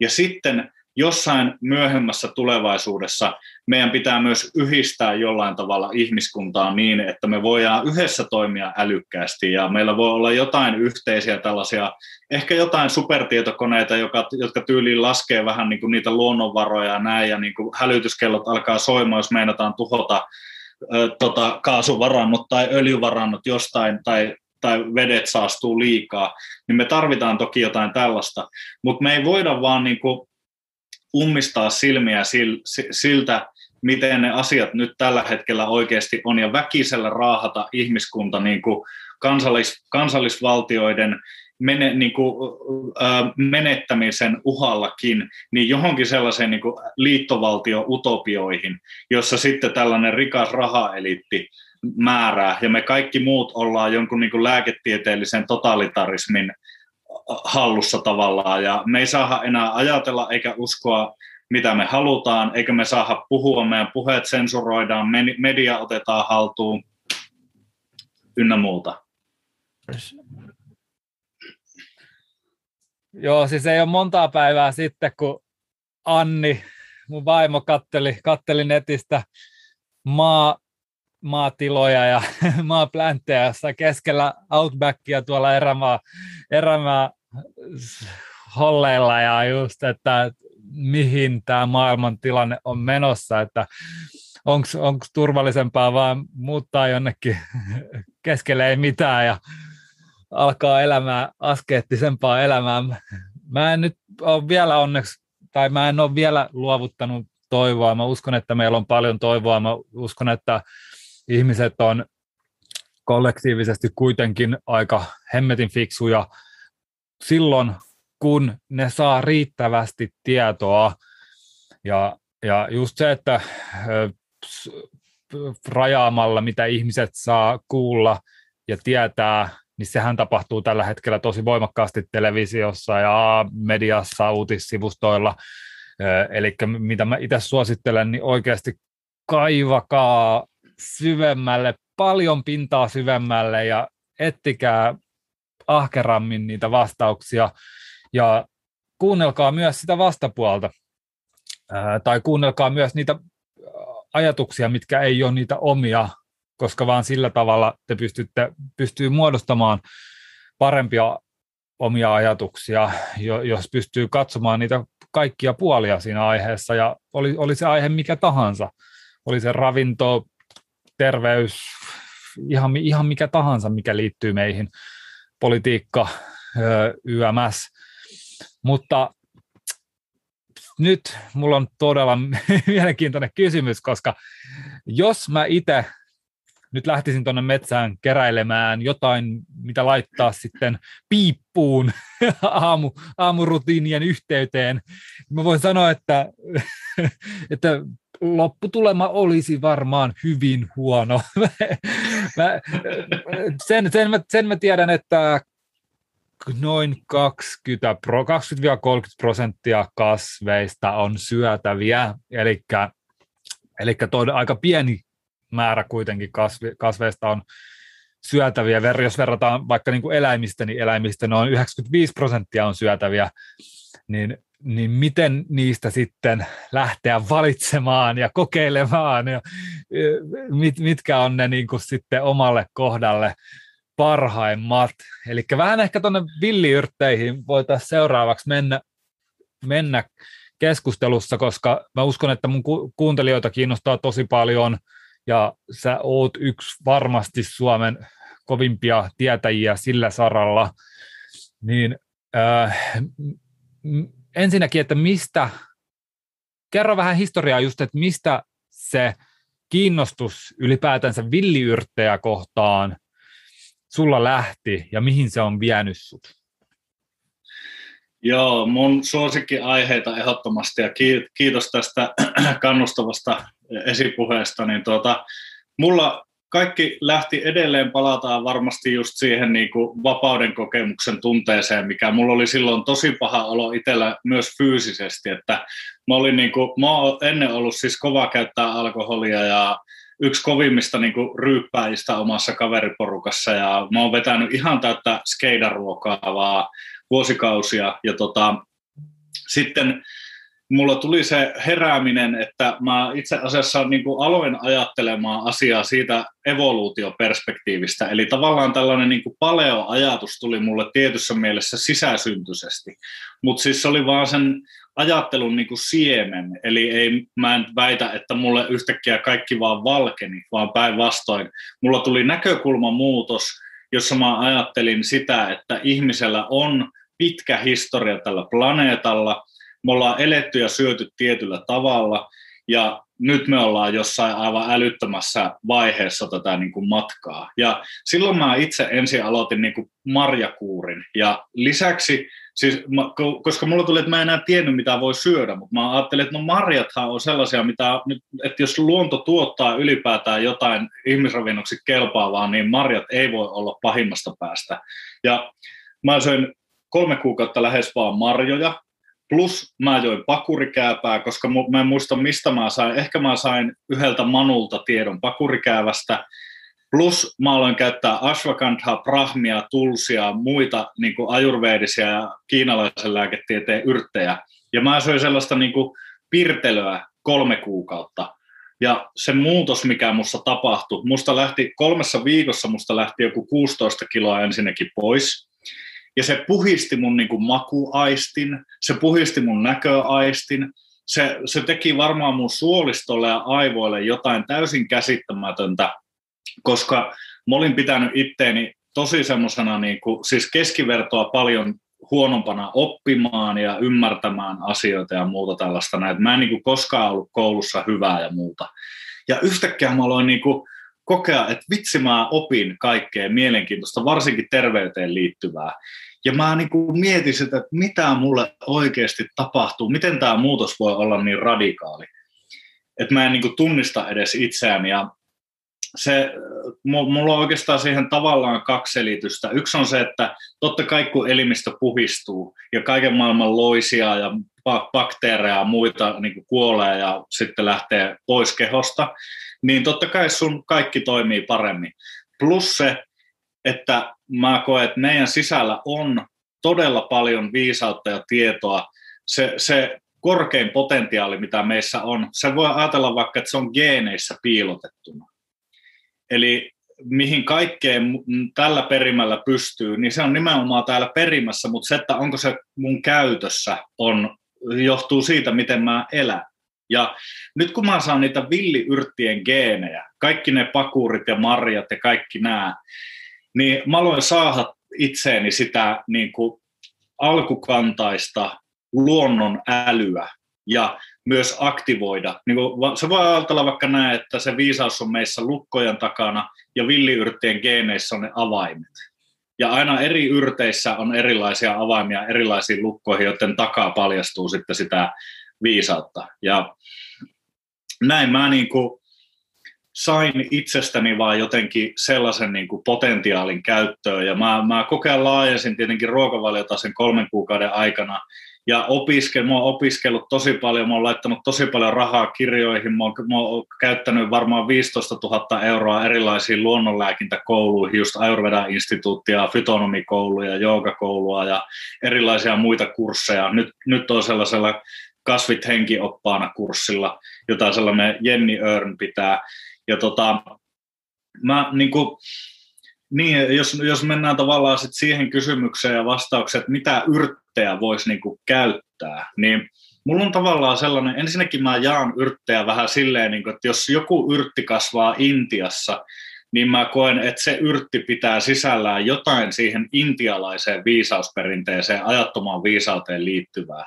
Ja jos mä niin kuin hamuan ajurveedan tietoja, niin mä käytän ajurveedisia yrttejä. Jos mä hamuan kiinalaisen lääketieteen tietoja ja näin päin pois. Ja nyt mulla on ollut just viime vuosina kaikkein tärkeintä niin kuin ammentaa Suomen luonnosta sitä meidän esivanhempien viisautta. Ja sitten niin suomalaiset yrtit siis, on, meillä on tosi paljon hyviä yrttikirjoja. Olisiko mulla, no mulla on esimerkiksi, tämä on nyt ihan vaan niin kuin mä satun olemaan kirjahyllyn vieressä tässä, niin, tai eipä mulla mun huoneessa paljon muuta olekaan kuin kir- kirjahyllyjä, mutta tota, Sami Talberin ja sitten tämä Satu Hovin.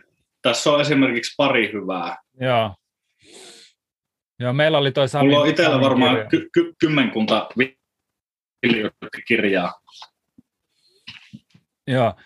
Paljon, paljon Joo. Sua, niin, pa- Hei, nyt muuten vähän nettiyhteyspätki. Okei. Okay. Kuuluuko? Paljon villiyrttejä niin löytää sitten Suomen luonnosta, koska se, no, aikahan on kuitenkin aika lyhyt, se on kuitenkin vain noin puolet vuodesta, niitä pystyy keräilemään. mutta jos joutuisi luonnon armoille ja joutuisi syömään pelkästään villiyrttejä, niin selviäisikö? No siis ei millään, koska siis totta kai se luonto periaatteessa voi tarjota ne, e, yrtithän ei ole koskaan riittänyt, riistaa ja kalaa on myös tarvittu. Ja siis periaatteessa eihän luonto ole enää millään tavalla entisellään, koska meillä ei ole enää kuin kolme prosenttia ikimetsiä täällä ja 97 prosenttia on niin kuin maatalousmetsiä. Ja kun tiet on pilkkonut ne metsät, niin monien eläinten, isojen eläinten kulkureitit ja elialueet on käynyt liian pieneksi. Ja myös se niin kuin, luonnon ekosysteemi on nyt erilainen, että se ei niin kuin, ylläpidä niin hyvin enää sitä, sitä sellaista riistaa, mitä meidän esivanhemmat on käyttänyt. On muuten myös aina hyvä tehdä ero oman viisauden ja osaamisen ja niin kuin metsästäjäkeräilijäkulttuurin jäsenten välillä. Eihän, tämä, että sä harrastat jousiammuntaa, on niin kuin tie sinne päin taas, paluuta sinne niin kuin juurille. Mutta siis, eli teoriassa tietenkin luonnosta voi elää, mutta se käytäntö on aivan, aivan niin kuin toinen juttu sitten. Mutta se, että Suomen luonnossa on ihan periaatteessa niin kuin niitä yrttejä, mitä missä tahansa maailmassa. Tietenkään yksi yrtti ei koskaan, niin kuin joku vaikka ajatellaan ashwagandha Intiasta, niin ei meillä ole Suomessa tasan vastaavaa. Mutta toisaalta missään muualla maailmassa ei myöskään ole vaikka ruusujuuren kaltaista yrttiä. Siis ellei kyse on nimenomaan ruusujuuresta, joka toki kasvaa vaikka Tiibetissäkin. Mutta pointtina on tavallaan se, että meillä on ainutlaatuiset yrtit täällä, ja se on voisi sanoa itse asiassa totuudellista olisi sanoa ehkä näin, että se voi olla 90 prosenttia kaikesta siitä, mitä ihmiset voi yrteistä tarvita. Se ei voi olla ihan 100 prosenttia.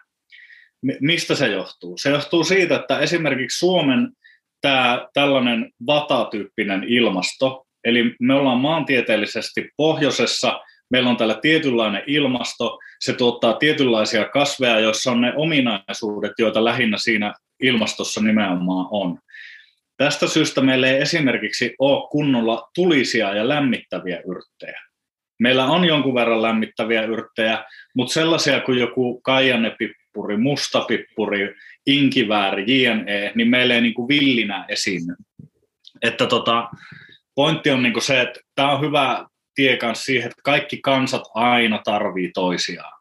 Että meidän pitää pystyä tekemään maailmanlaajuista vaihtokauppaa joidenkin asioiden suhteen, mutta niin kuin, ja pahoittelut kaikille, vaikka sanotaan nyt Akaimarjan maahantuojille, kun tulee tällainen kritiikki, että miksi ihmeessä pitää vetää sitä akaimaria, kun meillä on mustikat jää tänne niin kuin metsiin homehtuu joka syksy. No, voimme totta kai nimenomaan hakea sitä akai brasilialaista niin kuin shamanitietoa ja intianitietoa akaimarjoista, mutta tavallaan se, että me luotaisiin sitä yhteyttä just tänne omaa, omaan niin kuin luonnonympäristöön. Ja villiyrttikirjat, villiyrttikurssit, ja se, että lähtee liikkeelle vaikka sanotaan ensi yhdestä yrtistä tai kolmesta yrtistä ja opettelee niin kuin vaikka se siankärsämö ja nokkosen ja pakurikäävän ja niiden niin kuin keräämisen, kuivaamisen, prosessoimisen, meditoi niitä yrttejä ja oikeasti silloin kun sä saat niin kuin suitsukkeilla ja kaikilla niin kuin kuivauskonsteilla ja teen keittämisillä ja muilla sä saat ne kaikki tuoksut ja kaikki sinne sun kuin arkeen, niin sä oikeasti sukellat niihin yrtteihin. Että mitä ne on kaikilla niillä erilaisilla tasoilla. Mitä se tekee, jos sä laitat sitä pakurikääpää tota, uutetta sun hammastahnaa ja peset hampaat sillä. Mitä tapahtuu, jos sä teet sitä saippua tai ostat pakurikääpä saippua tai sampoota ja peset itse ja maustat ruokas sillä ja niin otat, otat vaikka kuukauden mittaisen pakurikuurin tai puoli vuotta käytät pakuria tai jotain muuta, niin se, se, se on niin kuin keino luoda sitä henkistä yhteyttä. Ja sitten samalla voi tutkia just sitä, että kun sä kysyt, että mitä voi polttaa, niin kaikki nämä niin kuin sisäisesti käytettävät yrtit periaatteessa sopii myös polttamiseen. Että jos laittaa hyvää aktiivihiilisuodattimen piippuun, niin periaatteessa mitä vaan. Voi aloittaa vaikka siankärsimystä. Et ite, itellä on nyt tuo mesiangervo, ja, mutta se johtuu siitä, että mä teen niinku syvällisempää tutkimusmatkaa nyt mesiangervoa. Mä, mä yritän tehdä mesi, tai käyttää mesiangervoa kaikissa mahdollisissa muodoissa, mitä mä keksin ja osaan. Ja sitten mä koen, että niin kuin, nyt mun on aika oppia mesiangervaa. Se kun omistautuu johonkin yhteen yrttiin kerralla, avaa meistä itsestämme niin kuin tosi paljon jotain. Ja sitten tullaankin just siihen shamanistiseen kysymykseen, että tuliko tämä siitä mesiangervosta vai tuliko tämä minusta vai tuliko tämä meidän yhteisestä vuorovaikutuksesta tai mistä, mutta ainakin mä koen muuttuneeni ihmisenä niin kuin tosi paljon ja oppineeni tuntemaan tämän yrtin. Ja tämähän kun, silloin kun superfoodit tuli just Suomeen niin kuin voimakkaasti, ihan siis sanotaan varmaan noin kymmenen vuotta sitten just kun ne rupesi tulemaan marketteihin ihan, niin muutama brändihän kasvo, kasvo oikein tosi isoksi, iso, isoksi yritykseksi myymällä just hienosti brändättyjä marjoja ja siemeniä ulkomailta hienoilla nime, nimillä, kun sitten taas Suomesta löytyy jopa parempia. tai omasta mielestä ainakin parempia, että siis just joku mustikka, puolukka, lakka, metsämansikka, nämähän on ihan uskomattoman upeita. Vadelma, löytyy niin kuin ihan todella upeita marjoja ja sitten yrttejä, siellä on vaikka mitä kuusen kerkkä oli itselle sellainen, mitä mä Suomessa paljon aina keväisin kävin ö, poimimassa, nokkoset, kaikki, ethän se juuri kaupasta tarvi, ihmiset menee kauppaan ostaa jotain pinaattia, tiedätkö, kun ilmaiseksi saisi paljon parempaa nokkosta, nokkosta luonnosta, yeah. jos näkee vähän vaivaa. Ei edes tarvitse nähdä vaivaa, koska se on niin yleinen. Kunhan nyt ei myöskään ihan niin kuin jäte, jätekasan vierestä sitä poimi, mutta miten paljon sä koet, että niin kuin näitä yrttejä on sit hyvä käyttää, koska jokuhan voi vetää niin kuin itse silloin, kun hurahti niin kuin villiyrtteihin öö, vuosikausia sitten, niin just se meni siihen, että niin kuin niitä käytti ihan niin kuin joka aterialla ja koko ajan ja ryysti pakuria. Mä keitin kahvitkin pakuri uutteeseen, tiedätkö? Se meni niin kuin tosi pitkälle ja käytännössä eli ja hengitti niitä tovin. Mutta miten, miten paljon sä itse ehkä käytät tai miten, mikä on sun neuvo just niiden käyttämiseen? Miten niitä tulisi kohdella omassa arjessa?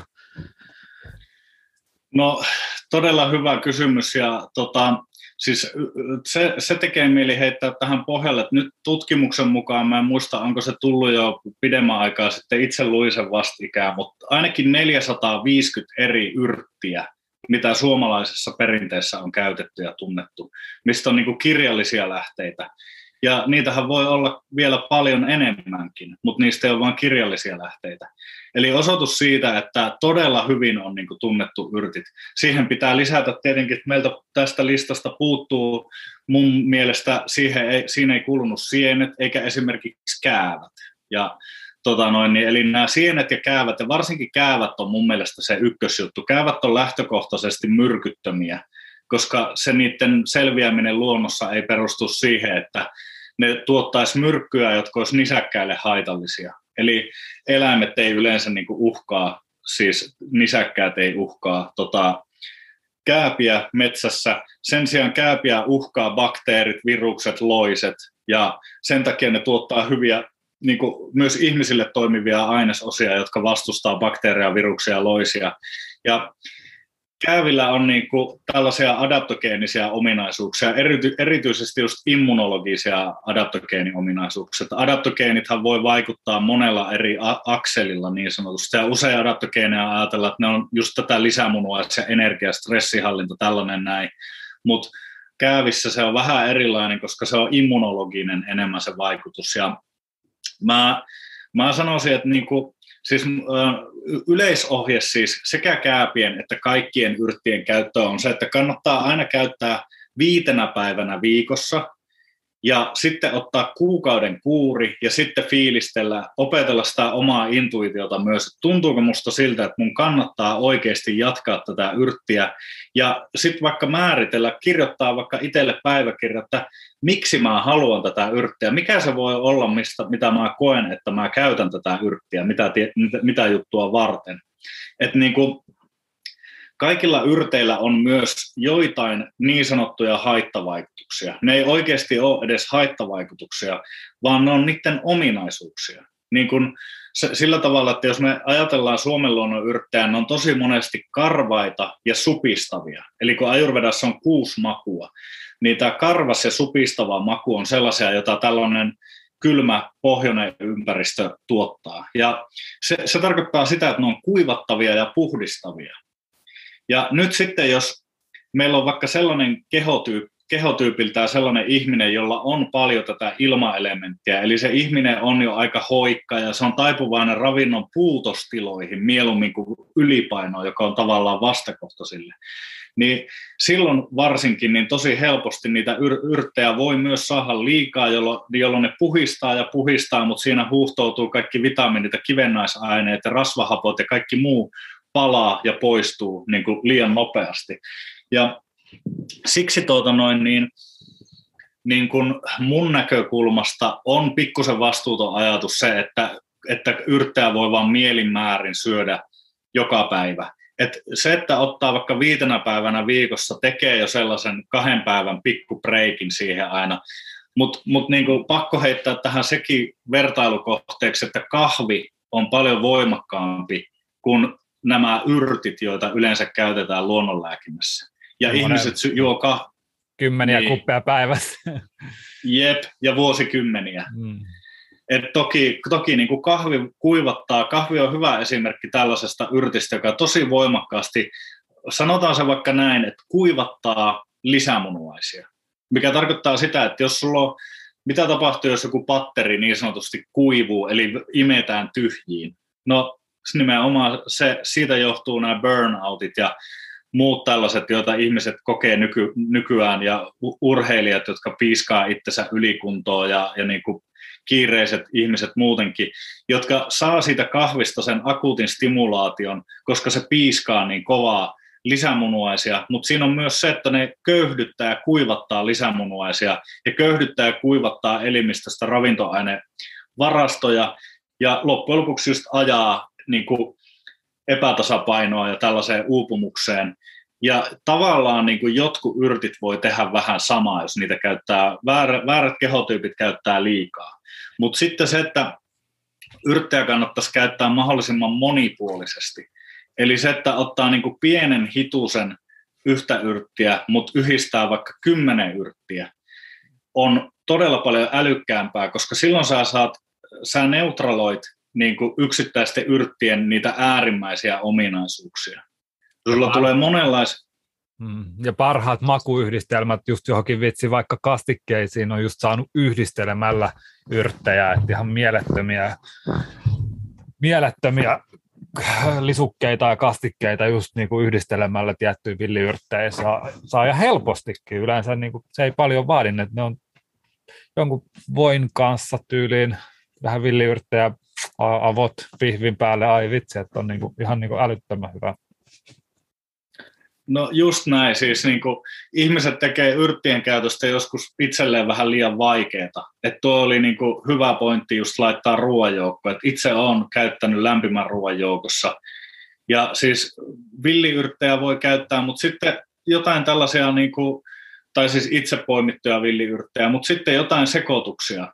Mitkä on siis valmiiksi kerättyjä. Mm. Ja vaikka jotain, jos, on, jos vaikka miettii suolaa, tai että on menossa suola loppuun ja pitää hankkia uudet suolat, kannattaa ostaa ehdottomasti sellaista suolaa, jossa on jo Suomen luonnon villiyrttejä tai sitten muita yrttejä laitettu sinne, että se on niin kuin yrttisuolaa ja yrttimausteita ja kaikkea. Eli niin kuin jos jokaisessa yrtissä on se oma geneettinen, spesiaali, erityinen informaatio, niin me halutaan haalia sitä informaatiota monipuolistuttamalla sitä ruokavaliota. Ja mä näkisin, että niinku yrtit on se keino. Että ei välttämättä se, että syö joka päivä niin monipuolisen aterian joka aterialla, se ei ole välttämättä se juttu, vaan se, että viikon mittaan ja kuukauden mittaan ja vuoden mittaan on semmoinen iso rotaatio siinä, mikä kiertää, että sä saat niinku sitä informaatiota. Mä sanoisin, että se informaatio on se, mitä me haalitaan. Ja siis mulle tuli just toi aha-elämys silloin, siis me oltiin jossain Annin kanssa syömässä jossain fine dining ravintolassa, ja just oli niinku siis tyylin pihvi ja sitten oli niinku joku villiyrtti, kast, sellainen, se ei ollut niinku kastike, vaan se oli niinku, tiedätkö, sellainen kastikkeeksi mä nyt voisin kutsua sitä, mutta se oli just sellainen kirkas, missä nä, näit niin kuin selkeästi pilkottuja villiyrttejä paljon, ja sitten mä muistan, mä luin, että mitä villiyrttejä siinä on, ja mä ajattelin, että, että hei vitsi, että miten älyttömän siistiä, että niin kuin näitä saa ilmoitteeksi luonnosta, ja nämä on niin fine dining, parasta kalleita ruokaa, mitä sä voit tyylin syödä. Niin mä olin silleen, että ahaa, eikö, että siis tämähän on ihan mieletöntä just, ja täällä Australiassa mulle ei ole niin tutut nämä paikalliset villiyrtit. Mä, mä, en ole, mä en ole kerännyt perehtyä niihin sen verran, että mä kokisin, että mä, mä voisin tuolla käveleskellä ja poimia sitten niitä, mutta just sitä on ehkä jopa vähän ikävä ja jopa tämän niin podcast-nauhoituksen in, inno, innostuneena niin kuin taas, niin mun mielestä mä haluan taas perehtyä lisää niin kuin niihin paikallisiin täällä ja just ottaa niitä lisukkeeksi siihen ruoan kanssa pihvin kanssa tai just se ruoan kanssa, niin mä muistan vaan sen, kun me tehtiin sitä, niin siis ihan älyttömän upeat makuyhdistelmiä. Joo, Mitä? ja itse asiassa, niin, ja kysy vaan, kysy Joo, vaan. Ei, kun mä, just siitä, että kuitenkin, koska 80 prosenttia, 70-80, vähän millä mittarilla otetaan, mutta kasviksista ei ole, kasveista ei ole syötäviä, niin onko sulla käynyt mitään kokemuksia sitten sien, kun puhutaan sieneistä tai villiyrteistä, onko sinulla käynyt mitään äh, vakavempia kommellu, kommelluksia tai jotain, että sä oot syönyt jotain, mitä ei olisi sitten pitänytkään syödä?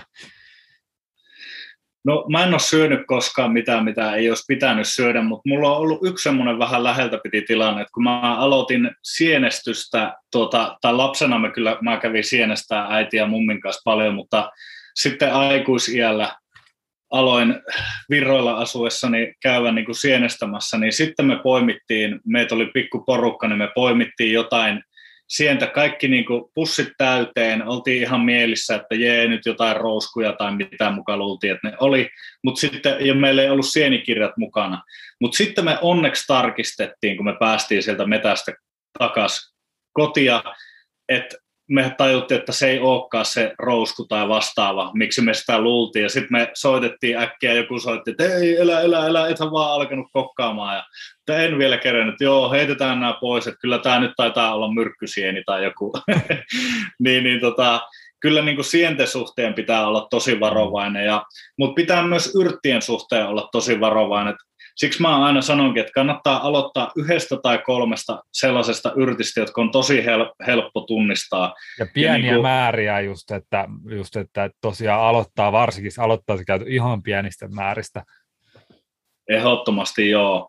Et niin kuin, ja se, että siis poimii itse vaikka niitä, mutta ei edes vielä syöt, vaikka niin kuin ostaa tyyli, miksei vaikka ostaisi joku Frantsilan siankärsämä ja sitten käy niin kuin luonnossa poimimassa sijankärsämää ja näin, mutta sitten vasta kun on sataprosenttisen varma, ettei ole sekoittanut sitä niin kuin vaikka seuraavana vuonna, niin sitten vasta alkaa niin kuin käyttää niitä oma itse kerättyjä.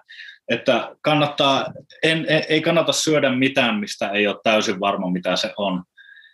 Niin, niin se on kyllä, mutta niin se, että mä itse kor, olen tavallaan korvannut esimerkiksi vitamiinivalmisteet niin kuin yrteillä. Ja mun käsitys siitä, että mitä se on, mitä niistä yrteistä, tai että jos luonnossa on niitä parantavia voimia, niin onko ne niin kuin vitamiineja vai onko se sittenkin jotain muuta. Ja niin kuin tämä on mun mielestä ollut mulla semmoinen, niin kuin, mikä on saanut mut, kun mä oon ollut pitkään ravintolisäalalla, niin tämä on saanut mut niin kuin, takas oikeille urille niin sanotusti tämä kysymys. Koska siis No taas tullaan siihen tiettyyn tiedon vääristelyyn, että siis tosi iso osahan ravintolisien vaikuttavista aineista on enemmän tai vähemmän synteettisiä vitamiineja, mm. jotka ei ole koskaan ollut edes millään tavalla osa luontoa, vaan niitä voidaan tehdä niin kuin jostain aineista, mitkä, mitkä siis ei ole kasveista eikä muuta. Ihmisillä on harhaluulo, että vitamiinit eristetään erilaisista kasviksista. Ehkä C-vitamiini tulee sitruunasta ja ehkä sitruunahappo varsinkin tulee sitruunasta. Siis on totta, että nykyään tehdään niin kuin, on, on bioteknisiä valmistusmenetelmiä, joilla saadaan niin kuin fermentoimalla jotain erilaisia siirappeja tai muita, niin saadaan sieltä niin kuin tavallaan aika luonnollisia vitamiineja. Mutta mitä enemmän mä tutustuin vitamiinien valmistusprosesseihin ja koko siihen vitamiiniteoriaan, joka on siis osittain totta, mutta monelta osin mä uskon, että tulevaisuudessa tälle nauretaan tälle jutulle. Vähän samalla lailla kuin me ollaan naurettu niin kuin monille menneisyyden muillekin hassuille jutuille, mitä ihmisillä on ollut käsityksiä, että aha, että niin kuin tämmöisiä mukaan oli tällaisia vitamiineja ruuassa, että että sä voit, et, kun sä katsot kemiallisesti, että okei se on tollainen, niin sit sä voit ottaa se vaikka jostain myrkyllisestä öljystä tai kemikaalista ja altistaa se jollekin paineelle. No nyt mulla on taas samanlainen kemikaali tässä kuin oli tässä sitruunassa. Pistetäänpä 500 milligrammaa kapselia ja täyteaineet päälle ja syötetään porukalle, niin Just niistä tulee noin. terveitä. Ja toi on ihan sama ajatus, mikä itselläkin, koska me, mekin kun vedetään ravintovalmennuksiin, niin tosi usein tulee kysymyksiä, lisäravinte, mitä lisäravinteita mä käytän, ja mä just joudun tänä päivänä sanomaan, että mä käytän niitä tosi vähän tällä hetkellä, koska mä koitan saada kaiken siitä ruoasta, sitä ravinnosta, mitä mä syön, ja sitten jos mä käytän lisäravinteita, niin mielellään mä käytän sellaisia funktino, funktionaalisia lisäravinteita, jotka on sitä itseään, eikä just niin kuin silleen äh, synteettisiä vitamiinivalmisteita. Mä en koe, että niistä niin on kovin mitään hyötyä oikeastaan. Se on ihan varmaan niin kuin isolta osin ihan rahan heittämistä hukkaan. Jep, se on just näin ja niin kuin on, on mielenkiintoista esimerkiksi just se, että jos, jos vaikka sukelletaan, niin kuin, koska mä haluaisin op, op, saada ihmiset ymmärtämään niin kuin oikeasti luonnon yrttien ja ravinnon niin kuin eron näihin vitamiiniajatuksiin. Et, niin kuin, et mi, mä, oon, mä oon miettinyt monta vuotta, että miten mä pystyisin kiteyttämään sen kansantajuisesti, ja se ei ole kyllä helppoa, mutta yksi näkökulma on se, että, että puhetapa, esim. A-vitamiini, on, me puhutaan monista vitamiinista, näin B1-vitamiini, B6-vitamiini, B9-vitamiini, mutta jos ajatellaan A-vitamiinia, niin esim. luonnossa A-vitamiinilla tunnetaan 16 erilaista muotoa. Mutta montako muotoa on ravintolisissa, jossa käytetään A-vitamiinia? Vaan yksi muoto. Ja, ja sekin on semmoinen puolisynteettinen muoto. Niin. Ja just, että mistä ne, ei, mistä ne raaka-aineet siinä lisäravinteessa on peräisin, ja jos, jos sanotaan, että vaikka se pääraaka-aine olisi, olisikin vielä jostain, niin sitten mistä ihmeestä ne niin kuin lisä- ja täyteaineet, sidonnusaineet tulee, niin silloin kun me niin kuin oikeasti tosi harvalla tuottajalla pääset tutkimaan sitä tuotantoketjua niin pitkälle, että se olisi kyllä niin kuin täysin päivänvalon kestävä. Se on, se on kyllä ihan totta. Mitä sä, onko lisäravinteet sun, sun mielestä enemmän niin kuin lääke, mauste vai ruoka? No siis, jos me puhutaan siitä, että minkälaisia ravintolisät on pääpiirteittäin, joita ihmiset käyttää, niin mä sanoisin, että on hyvä herätä just siihen, että lääketeollisuus valmistaa tosi ison osan niin kuin ravintolisissa käytettävistä vitamiineista. Mutta se, minkälaisia ravintolisia mä käytän, on ihan toista maata kuin mitä yleensä ihmiset käyttää, koska mä käytän lähes vaan just erilaisia yrttejä. Kyllä niin kuin, no tällä hetkellä mulla on esimerkiksi sellainen, mä oon itse tehnyt semmoisen ison lasipurkin, mihin mä oon vetänyt varmaan kymmenen eri superfoodia. Siellä on kaikenlaisia pakureita ja viherjauheita, ashwagandhaa ja ginsengiä, ruusujuurta ja vaikka mitä. Mä en edes muista, mitä kaikkea siellä on.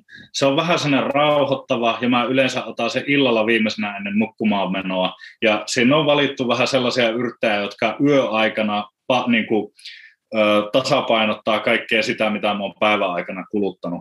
O, o, onko sulla niin kuin, kuivat, ku, ku, kuivattuna jauheina, murskattuna ja käytätkö sen teessä vai kuinka sä teet sen? No siis ne on tota, tällaisia niin kuin kaksoisuutteita, jotka on kuivattu, ja, eli ku, kuiva kaksoisuutteita.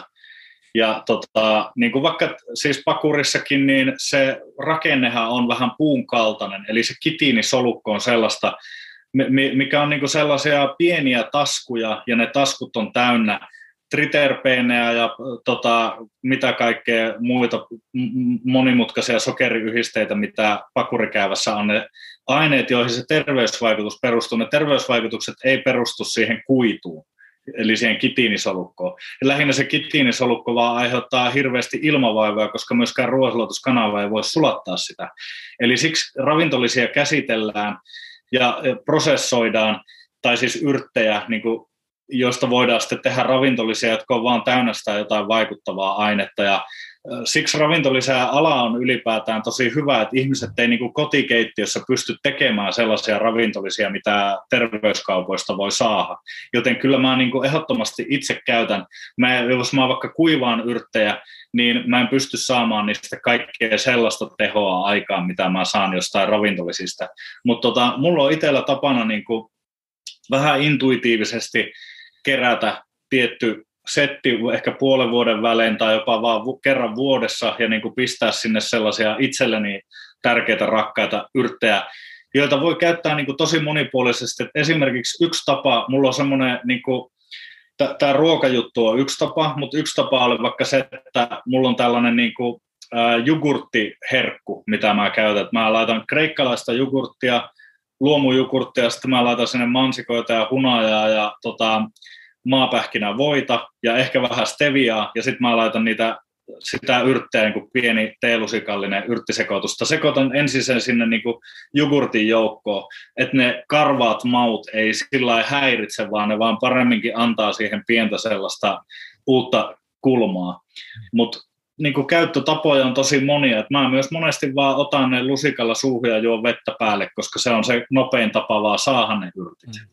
Mm. Mä muistan silloin itse me just uutettiin vodkassa tyyliin, uutettiin vaikka kuinka kauan just kaiken näköisiä yrttiseoksia ja sitten muutama tippa aina suuhun silloin tällöin. Ja en mä tiedä, saiko näin jälkeenpäin ajateltuna, että koiks mä niin kuin mitään elämää mullistavia vaikutuksia silloin niiden käytöstä, mutta kyllä jotenkin, jotenkin sanotaan, että se toi sellaisen yhteyden siihen luontoon ja kun sä teit itse sen koko prosessin, niin se oli jotenkin kivaa ja se oli jotenkin arvokasta, kivempaa kuin käy kaupasta ostamassa, ostamassa joku tuote, se oli kivempaa tehdä ja odottaa ja sitten kun se oli valmis purkittaa ja sitten sulla oli se oma ja mä huomaan kyllä, että niistä omista uutteista, niin ne oli tosi, tosi, tosi paljon vahvempia kuin ne mitä kaupan. Että sitten kun jos maistanut jälkeenpäin jotain kaupan niitä uutteita, niin on ollut tosi paljon laime,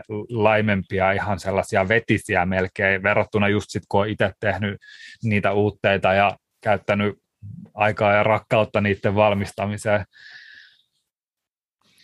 Joo, kyllä siis tota, ehdottomasti kun itse poimii ne yrtit, niin se antaa aivan erilaisen syvyyden siihen koko niin kuin kasvilääkintäkulttuuriin, johon se tavallaan niin kuin osallistuu tai jonka ottaa siihen omaa elämään. Et ehdottomasti kannattaa itse kerätä niin kuin yrttejä ja jossain muodossa, vaikka polttaa suitsukkeena, jos ei heti pysty aloittaa niiden prosessointia niin kuin ravintolisämuotoon niin sanotusti tai tällaiseen muuhun käyttömuotoon. Mutta kyllä, mä kannatan tota. Niin niitähän on poltettu just niin kuin suitsukkeeksi just, että on tullut kodeissa, saa saatu jopa, mä en tiedä pitääkö tämä paikkansa, mutta eikö niillä on jotenkin karkotettu pahoja henkiä ja kaikkea ihan tällaista niin kuin henkistäkin, henkistäkin asiaa. Joo, ja siis niin kuin tuo kans, että pahat henget voi olla niin kuin vaan hämmentäviä ajatuksia. Eli tosi monet yrttien, sa, yrttien savu myös kirkastaa mieltä, koska se vaikutus on vähän sama kuin sä tiedät, jos sä meet kylmäaltaaseen, niin se kylmä, sä et voi jäädä sinne tietenkään niin kuin tuntikaupalla, mutta se, että käy siellä, aiheuttaa positiivisen stressireaktion sun kehossa. Sitä kutsutaan hormeesiksi. Eli meidän elimistössä on mekanismeja, jotka, joita aktivoidaan pienellä stressillä. Se stressi voi olla sauna, paasto tai yrttien monet ainesosat tai vaikkapa esimerkiksi savu. Ja just yksi keino puhistaa omaa mieltä on se, että hengittää pienen määrän savua. Tarkoitus ei ole väittää, että niin kuin iso määrä savun hengittämistä olisi terveellistä, mutta pieni määrä yrttien savua aiheuttaa, se, kiihyttää aivoissa sitä detoksifikaatiota. Ja sen seurauksena mieli voi rauhoittua ja kirkastua. Ja niin kuin jotkut sellaiset yrtit esimerkiksi, joita käytetään teenä tai ravintolisänä mieltä rauhoittamaan ja semmoista mielen poukkoilua niin kuin hiljentämään, niin niillä on tämä rauhoittava vaikutus juuri myös poltettuna. Ja suitsukkeethan sitten toimii vähän lievästi, tekee sitä samaa. Eli pahojen, oliko se pahojen henkien har, karkotusta vai oliko se oikeasti niin todella fiksua luonnonlääkintää? Menee ja tiedä. Jaa, huikeata, huikeata informaatiota, kyllä. Haluatko sä, Sami, tähän podcastin loppuun vielä, jo, meillä on varmasti kuuntelijoitakin, jotka ei ole kovin perehtynyt sitten villiyrttien käyttöön, ja ö, mistä olisi sille hyvä aloittaa, ehkä okei, okay, joku villiyrttikurssi on ihan varmasti sellainen paikka, mistä aloittaa, mutta mitkä on, sanotaan sellaiset, vaikka joku mu- muutama kohtuu turvallinen villiyrtti, jota esiintyy kohtuu laajasti, jos, jota voisi jo ehkä tänään mennä metsään vähän fiilistelemään, löytyisikö? Onko jotain, niin kuin, no, mitkä on ne ekat villiyrtit, mistä lähteä liikkeelle? No kyllä mä lähtisin siankärsämöstä liikkeelle. Ja tota, tähän vuoden aikaa on myös tuo mesiangervo justiinsa vielä niin kuin voimissaan, ainakin just täällä Etelä-Suomessa Lovisassa. Ja yksi keino niiden käyttöön esimerkiksi on, jos haluaa tehdä niistä sitä poltettavaa jutskaa, niin kannattaa aina kerätä ne ensinnäkin paperipussia eri pusseihin, eli omassa pussissa on ne siankärsämöt ja toisessa pussissa ne mesiangervot tai horsmaa voi kerätä muun muassa. Ja sitten tota, nopeasti kotia, eli ei kannata jäädä vitkastelemaan. Samalla reissulla ei kannata lähteä kaverin luokse kylään tai kauppaan kikkailemaan, vaan nopeasti kotia. Sitten hieroa näin käsiä vasten niitä yrttejä. Voi kerätä ihan niin kuin pienen määrän aluksi, semmoisen pikkukourallinen näin. Hierot ja murskaat sen solukon, mikä siinä kukassa on, ja kuivumaan tai tota, ei itse asiassa kuivumaan vielä, vaan johonkin vaikka lasipurkkiin ja kangas siihen päälle. Ja nyt ne fermentoituu siellä hiukan. Eli sitä kutsutaan hiostamiseksi. Ja tämä auttaa nyt sitten, jos me halutaan esimerkiksi polttaa niitä yrttejä, niin se maku pehmenee ja ne aromit lisääntyy. Tuo on sama prosessi, mitä tietääkseni tupakalle tehdään myös. Eli se, ehkä sitä ei sormilla silloin sitä tupakkaa tuolla hierota, mutta vaan jollain koneella, mutta sen kuitenkin voi tehdä ihan käsipelinä. Ja sitten annetaan olla muutama tunti, pari tuntia, viisi tuntia tai jotain vastaavaa. Ja sitten sieltä purkista voidaan laittaa ne pellille ja uuniin 50 astetta tai vähän vähemmän, eli ei kannata käyttää liian kuumassa. Ja mahdollisesti jopa yö yli 12 tuntia tai muuta. Sitä pitää vähän avata ja kokeilla, että milloin, että niitä ei tarvitse kuivattaa aivan täysin kuivaksi, mutta kuitenkin aika kuivaksi. Ja sitten voi kokeilla niin kuin yksittäistä yrttiä kerrallaan polttaa ja fiilistellä, että miltä se tuntuu. Tai sitten, jos on jo pidemmällä tässä jutussa, niin mun vinkki on myös se, että voi yhdistellä niitä yrttejä ja opetella sitä kautta, että minkälaisia erilaisia komboja näistä tulee. Mutta sama, sama voisi tehdä niin, että osan yrteistä, jos keräisi vaikka näitä kolme yrtiä, että olisi se siankärsämö ja tuo horsma ja sitten tuo, äh, minkäs mä sanoinkaan yhdeksi, mesiangervo, niin voi myös tehdä vaikka niin, että laittaa, tota, ajatellaan vaikka niin, että sä laittaisit blenderiin, sitten sä laittaisit sinne viinaa, sitten sä laittaisit sen kannen päälle, bzzz, surruttaisit kunnolla näin, ja sitten pistäisit uuttumaan sen tota, pariksi viikoksi johonkin tummaan lasipurkkiin ja valolta ja lämpötila, lämpötilan vaihtelulta suojattuna. On myös mahdollista, että kuivattaa ensin ne yrtit ja vasta sitten blendaa sen niin kuin kuivatun yrttimateriaalin. Mutta tässä on vähän erilaisia tapoja, miten, miten niin kuin, mutta nämä voisivat olla sellaisia aika turvallisia ja niin kuin yrttikirjojen avulla. Ja nythän on myös se kännykkäapplikaatio, jonka nimi, mikähän se olikaan, se, se on tosi hyvä tunnistamaan noita, ootas, Seek, eli mm. Seek, okay. kännykkäapplikaatio, ainakin sen saa iPhoneen, niin sä pystyt niinku kameralla kuvaamaan jotain kasvia, ja sitten kun sä otat vähän eri ku, kuvakulmista, niin se tunnistaa sen. No toi on ihan vaikka, hyvä. Niin kuin toi, no se on mielettömän hyvä. Mä en tiedä, onko se niin sataprosenttisen varma, mutta mä oon, niin kuin, te, mä oon itse tunnistanut tyyli joku 50 yrttiä sen avulla tänä kesänä. Siis sellaisia, mitä mä en välttämättä itse ehkä muuten tunnistaisi. Mutta tota, näin, ja eli tämä on niinku oma juttu, että on nämä yrtit, ja, ja sieltä se joku kolme perus- ja villiyrttikirjojen avulla, ja, ja niinku helpot prosessointitavat, mutta sitten se kääpien maailma, niin kannattaa lähteä liikkeelle pakurikäävästä ja esimerkiksi vaikka kantokäävästä tai lattakäävästä. Eli latta ei lakka, vaan lattakääpä. Siis lattakääpä, lakkakääpäkin on hyvä, eli tämä reishi, mutta se on niin harvinainen, kun sitten taas se sen serkku, eli lattakääpä on super äh, hyvin tunnettu, äh, super hyvin tunnettu kuin super yleinen niin, Suomen luonnossa. Niin tota, ne pitää käsitellä aina kans niin tosi nopeasti, että ne homehtuu, jos jättää moneksi tunniksi jonnekin lämpöiseen. Niin heti kun oppii erottaa pakurin ja kantokäävää, lattakäävää näin, se voit kerätä yhtä kerrallaan, ei kannata poimia koskaan liikaa, koska mm. sä tuut kotiin ensinnä, sä joudut heti pilkkomaan sen mahdollisimman pieniksi paloiksi. Mm. Kirves ja, on aika hyvä siinä, paku, joku pieni kirves on kätevä siinä pakurin, pakurin pilkkumisessa, että se on tosiaankin tosi kova, että sitä ei oikein millään niin kuin puukolla edes saa. Joo, ja pakurissa on se huono puoli, että siis siinä on sormet vaarassa. Se on varsinkin, jos tekee sen virhe, että antaa sen kuivua semmoiseksi kivenkovaksi kalikaksi, niin se on niin vaikea käsitellä, että siinä kyllä ihmiset saa niin kuin lyhennettyä sormia aika pienellä vaivalla.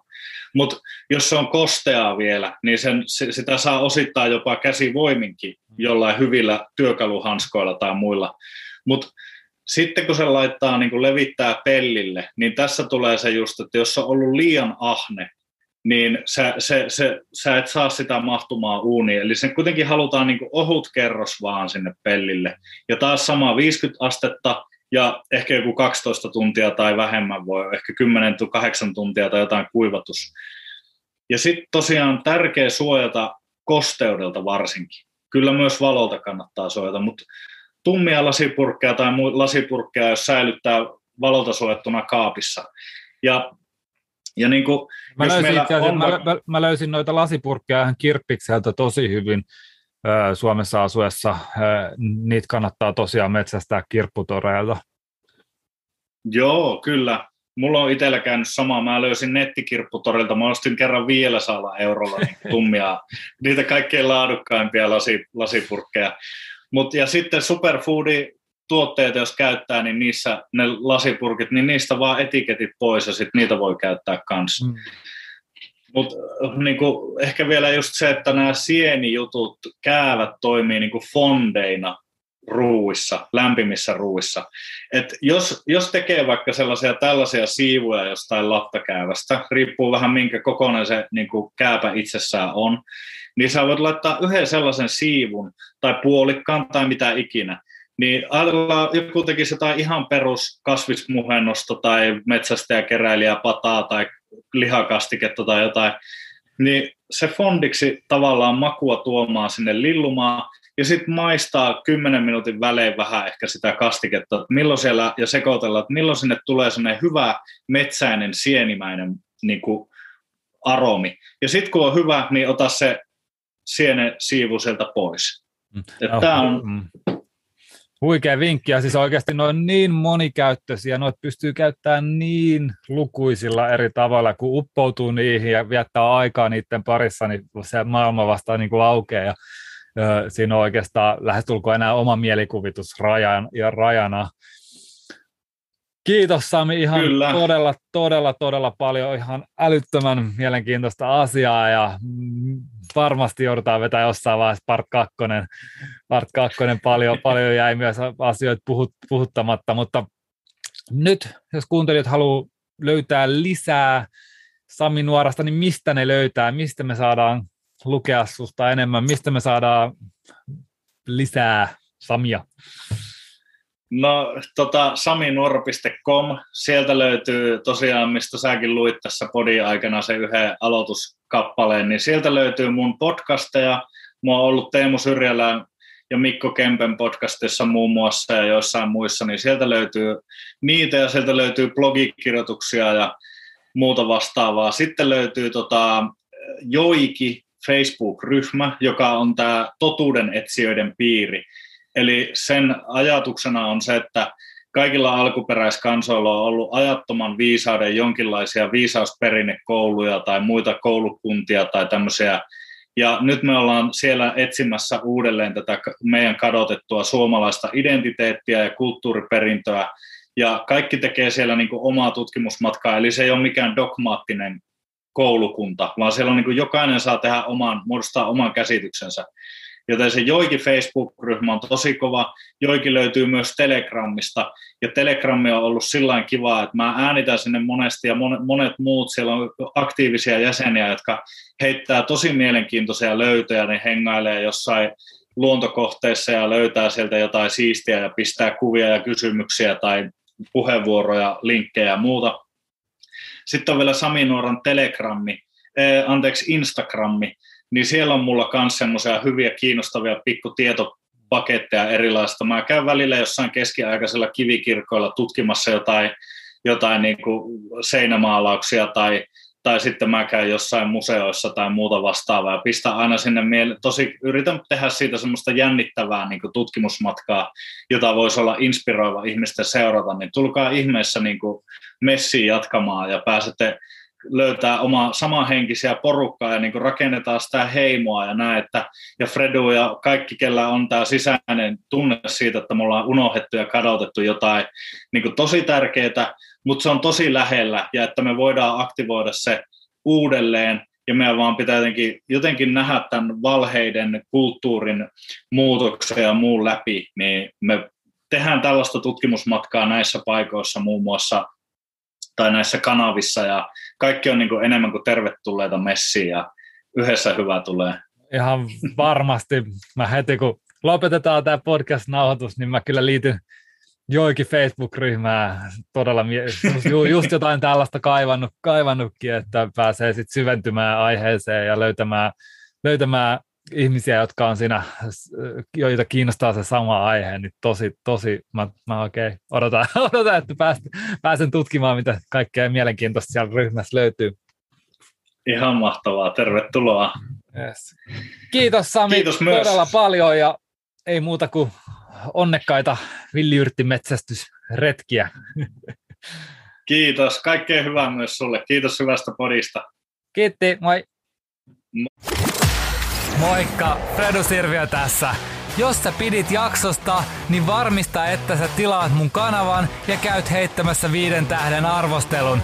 Se tekis mut ikionnelliseksi. Nähdään seuraavassa jaksossa.